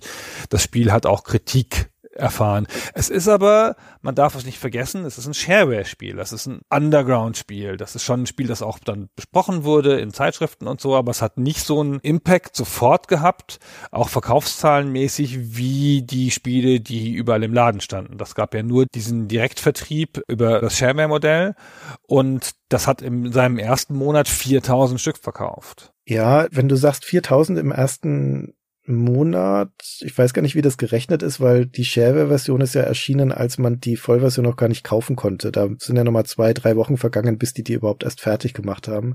Aber ist ja auch wurscht. Also ich meine, ja, das muss ich auch erstmal verbreiten, so Shareware. Ne? Und dieses Shareware-Modell ist ja, dass du die erste Episode umsonst bekommst und spielen kannst und dann kannst du welche dazu kaufen. Üblicherweise sind das zwei weitere Episoden, die du dazu kaufen kannst. Hier bei Wolfenstein war es so, dass sie von Anfang an sechs Episoden rausgebracht haben.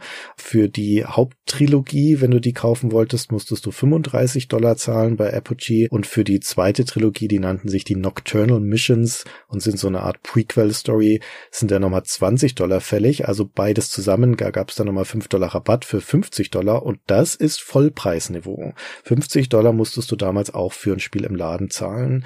Dazu konntest du noch ein Hintbook für zehn Dollar kaufen. Also diese Stückelung heißt, du kannst theoretisch Dinge recht günstig bekommen, aber wenn du alles haben willst, dann wird es auch wieder einigermaßen teuer. Genau, ist dann aber auch ein umfangreiches Spiel. Ne? Das hat dann halt sechs Episoden mit je zehn Levels, also sechzig Levels. Auch wenn die Levels kurz sind, musst du ja auch erstmal schaffen. Das ist übrigens der Grund, warum das sechs Episoden hat statt der üblichen drei, liegt im Level-Editor. Der nennt sich T E D fünf und wurde von John Romero programmiert und zwar schon für die früheren Spiele. Das haben sie schon für Commander Keen benutzt und auch für die ganzen zwei D-Spiele für Softdisk. Und den Editor hat er dann halt so erweitert, dass sie damit auch Karten für Wolfenstein machen konnten.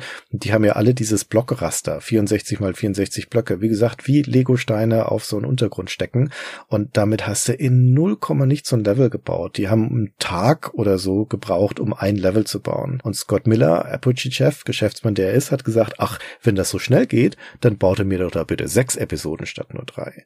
Das ist auch einer der Gründe, warum, wir haben es vorher erwähnt, das Spiel so wenig inhaltliche Varianz hat, weil neue Gegner, neue Waffen zu bauen, wäre viel aufwendiger gewesen. Levels gab's quasi for free. Und dann haben sie halt Levels rausgepumpt, in denen aber immer nur das gleiche Zeug drin ist. Aber es war halt umfangreich, ja, wie Scott Miller gesagt hat. Und es ist natürlich auch ein schönes, strukturiertes Angebot. Dieses fünfunddreißig für das eine, zwanzig für das andere noch zusätzlich, insgesamt fünfzig. Also das war natürlich der Versuch, das zu maximieren. Und das hat ja auch wohl funktioniert. Es gibt keine Zahlen davon, wie viel Leute das volle Paket mit den sechs Episoden gekauft haben und wie viel das andere.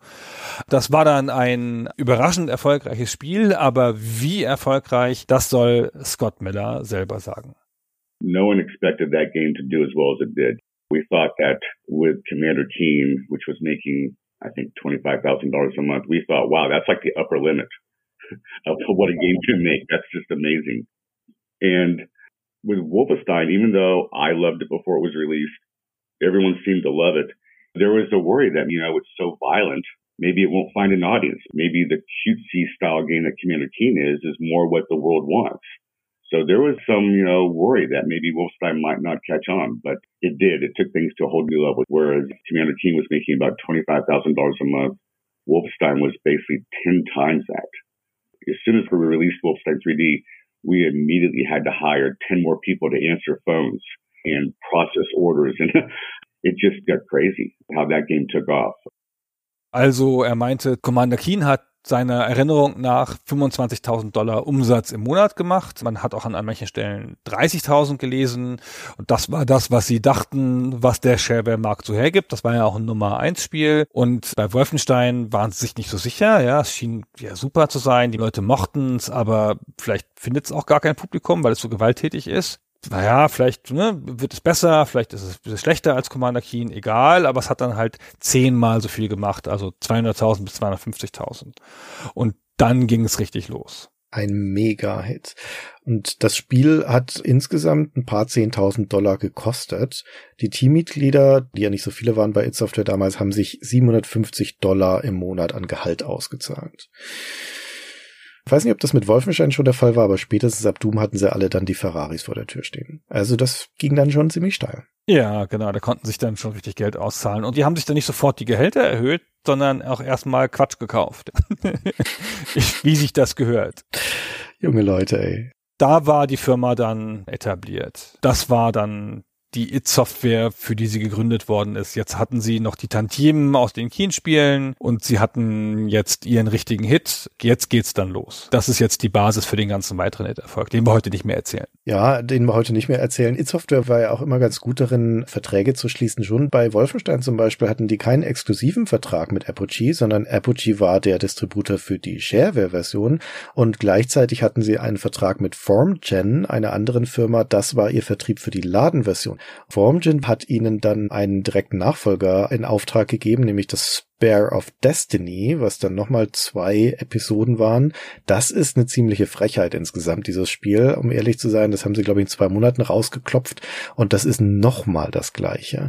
Das hat ein neues, nutzloses Objekt, eine Munitionskiste, das hat ein paar neue Texturen und irgendwie einen neuen Sound und so, aber keine neuen Gegner, nur ein paar Bosse, keine neuen Waffen. Bosse. Professor Quarkblitz. Ich meine, jetzt mal ehrlich, alleine dafür hat es sich gelohnt. Nee, nee, nee, nee. Und dann hat Formgen noch zwei Nachfolger dazu gemacht, Mission zwei und Mission drei, nochmal der gleiche Quark. Also da war das schon ziemlich durchgenudelt. Aber das Wolfenstein, das hat natürlich ein paar Portierungen bekommen, unter anderem auch auf das S N E S zum Beispiel, dann eingeschränkter mit seiner Technologie. Und die Engine haben sie auch noch für ein, zwei andere Sachen hergegeben. Auf den Jaguar haben sie es portiert. John Romero persönlich hat das gemacht. Hat Atari die Entwicklung bezahlt. Aus drei D O kam es. Also auf ein paar Konsolen haben sie es tatsächlich gebracht. Und wie gesagt, die Engine von Wolfenstein, die wurde dann auch noch für andere Dinge verwendet, für Blackstone, für Rise of the Triad ist auch die Wolfenstein-Engine in veränderter Form dann. Aber da gab es also auch schon die ersten Spiele, die nicht von id Software kamen und die aber auf dieser Technologie aufsetzten. Also man sieht hier jetzt schon den Weg, den id später nehmen wird. Also A, haben sie jetzt ihre Duftmarke im Ego-Shooter-Bereich und das werden sie ja noch weiterentwickeln und sie fangen hier an, ihre Engine zu lizenzieren. Sie haben schon die Keen-Engine lizenziert an Apogee, die haben damit dann andere Spiele gemacht. Also sie wissen, das ist ein Pfund, mit dem sie wuchern können, die Fähigkeiten von Romero, Tools zu schreiben für sowas und die Fähigkeit von Carmack, da technologische Durchbrüche zu erzielen, sodass diese Engine auch anderen zu kommen kann. Jetzt haben wir vorhin die Gewaltdarstellung erwähnt und dass das durchaus kontrovers auch im Heimatland war, also in den U S A.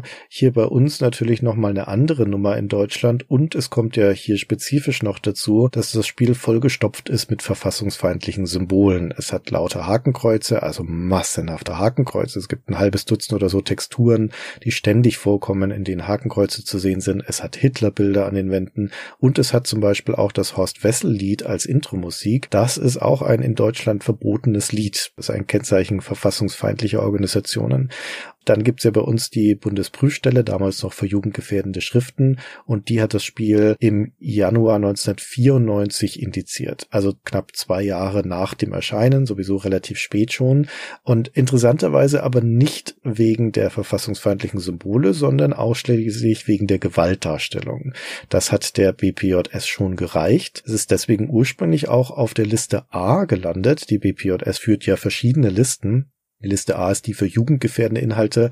Liste B wäre eigentlich die, wo laut Einschätzung der B P J S strafrechtlich relevante Inhalte draufkommen. Das ist nicht rechtskräftig, das muss ein Gericht entscheiden natürlich, aber die B P J S kann das schon mal so einstufen. Da landet Wolfenstein nicht drauf, aber zeitgleich, auch im Januar neunzehnhundertvierundneunzig, sagt dann auch ein Gericht, nämlich das Amtsgericht München, dass das Spiel Wolfenstein drei D unter dem Paragraph sechsundachtzig des Strafgesetzbuches eine Verbreitung von Propagandamitteln verfassungswidriger Organisationen darstellt. Das heißt, hier ist jetzt die N S-Symbolik ausschlaggebend und weil das Gericht das so entscheidet, wird eine Beschlagnahmung angeordnet. Das ist jetzt ein Verbreitungsverbot. Ein indiziertes Spiel darf ja an Erwachsene noch verkauft werden. Mit diesem Urteil darf das Spiel in Deutschland gar nicht erst verbreitet werden. Wer das macht, der macht sich strafbar, der riskiert bis zu drei Jahre Gefängnis oder Geldstrafe. Wolfenstein drei D ist damit in Deutschland sowohl indiziert als auch gerichtlich beschlagnahmt. Sehr gründlich. Ja, das bleibt auch so. fünfundzwanzig Jahre später steht immer eine automatische Prüfung an. Bei der, der Zwischenzeit ist die B P J M geworden für jugendgefährdende Medien, ob das noch gültig ist, diese Indizierung.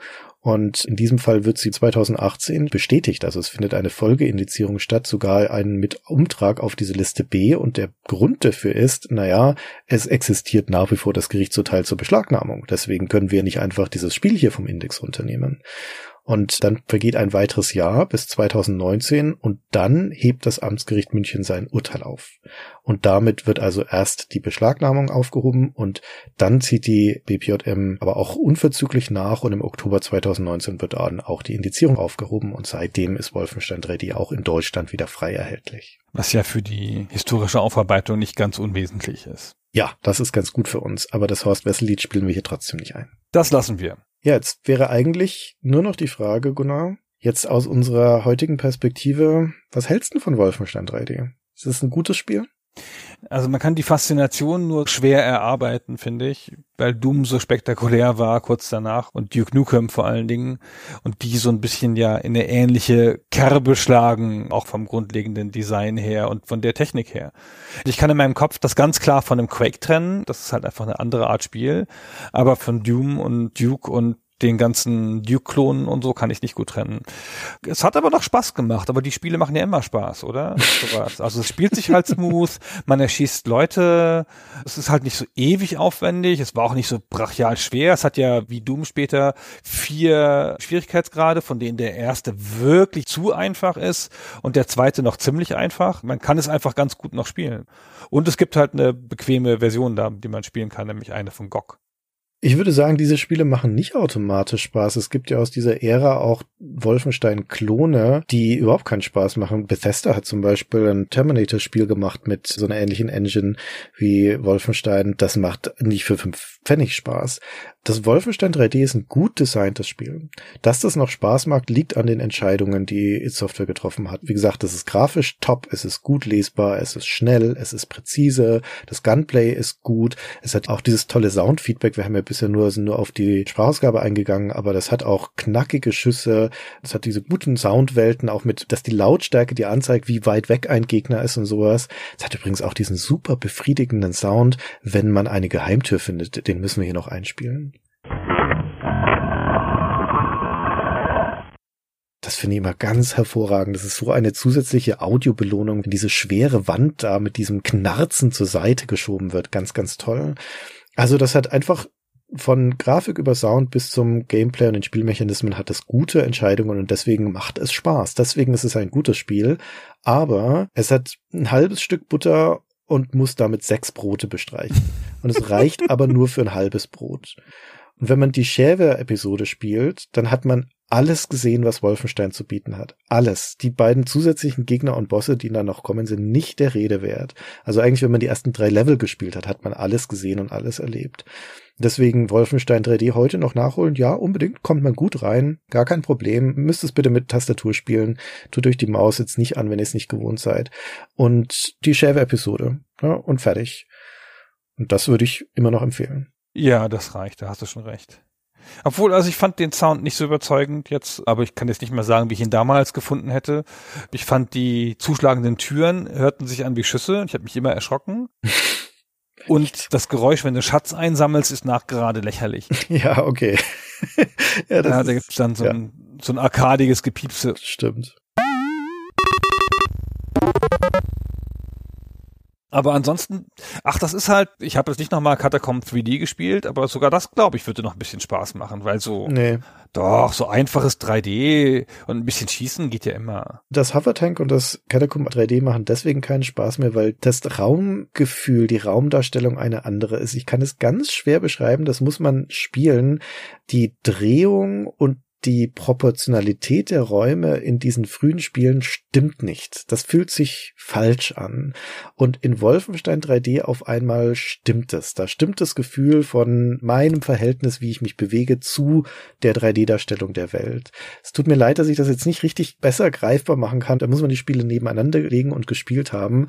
Aber erst ab Wolfenstein funktioniert das so richtig gut mit diesem Ich bin hier in einer drei D-Welt und das fühlt sich richtig an. In Wirklichkeit willst du bloß einfach Nazis erschießen. Wobei eigentlich funktioniert es erst ab Doom richtig gut. Das ist auch in Wolfenstein noch nicht hundertprozentig, aber es ist trotzdem ein großer Sprung gegenüber Catacomb. Und ja, Nazis erschießen, ja, was ist da verkehrt dran? Die ganzen Ego-Shooter sind ja bis in die Jetztzeit fast, nein, nicht bis in die Jetztzeit, aber die nächsten zehn, fünfzehn Jahre sind ja eine Serie von inkrementellen Fortschritten. Ist immer ein bisschen schwierig, da die Faszination aufrechtzuerhalten. Aber du hast schon recht. Also man kann es schon noch spielen. Man darf es nur nicht zu lange spielen. Ja, genau. Aber die Gefahr besteht auch nicht, weil dazu wird's dann doch zu schnell langweilig. Aber wichtiges Spiel, großer Meilenstein und eben halt auch ein gutes Spiel. Also es hat seinen Erfolg verdient. Ah, was ich noch sagen wollte ist, mir ist schlecht geworden beim Spiel. Was? Das hatte ich seit Ewigkeiten nicht mehr und ich bin nicht sicher, ob das eine Folge meines fortgeschrittenen Alters ist, dass ich jetzt einfach schlechter drei D-Sachen ertragen kann oder ob das an der groben Grafik liegt.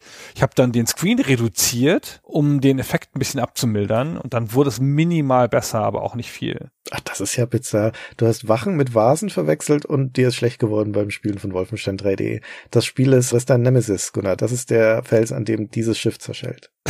Ja, wahrscheinlich. Ich hatte noch nie drei D-Sickness bei drei D-Spielen, auch in V R nicht.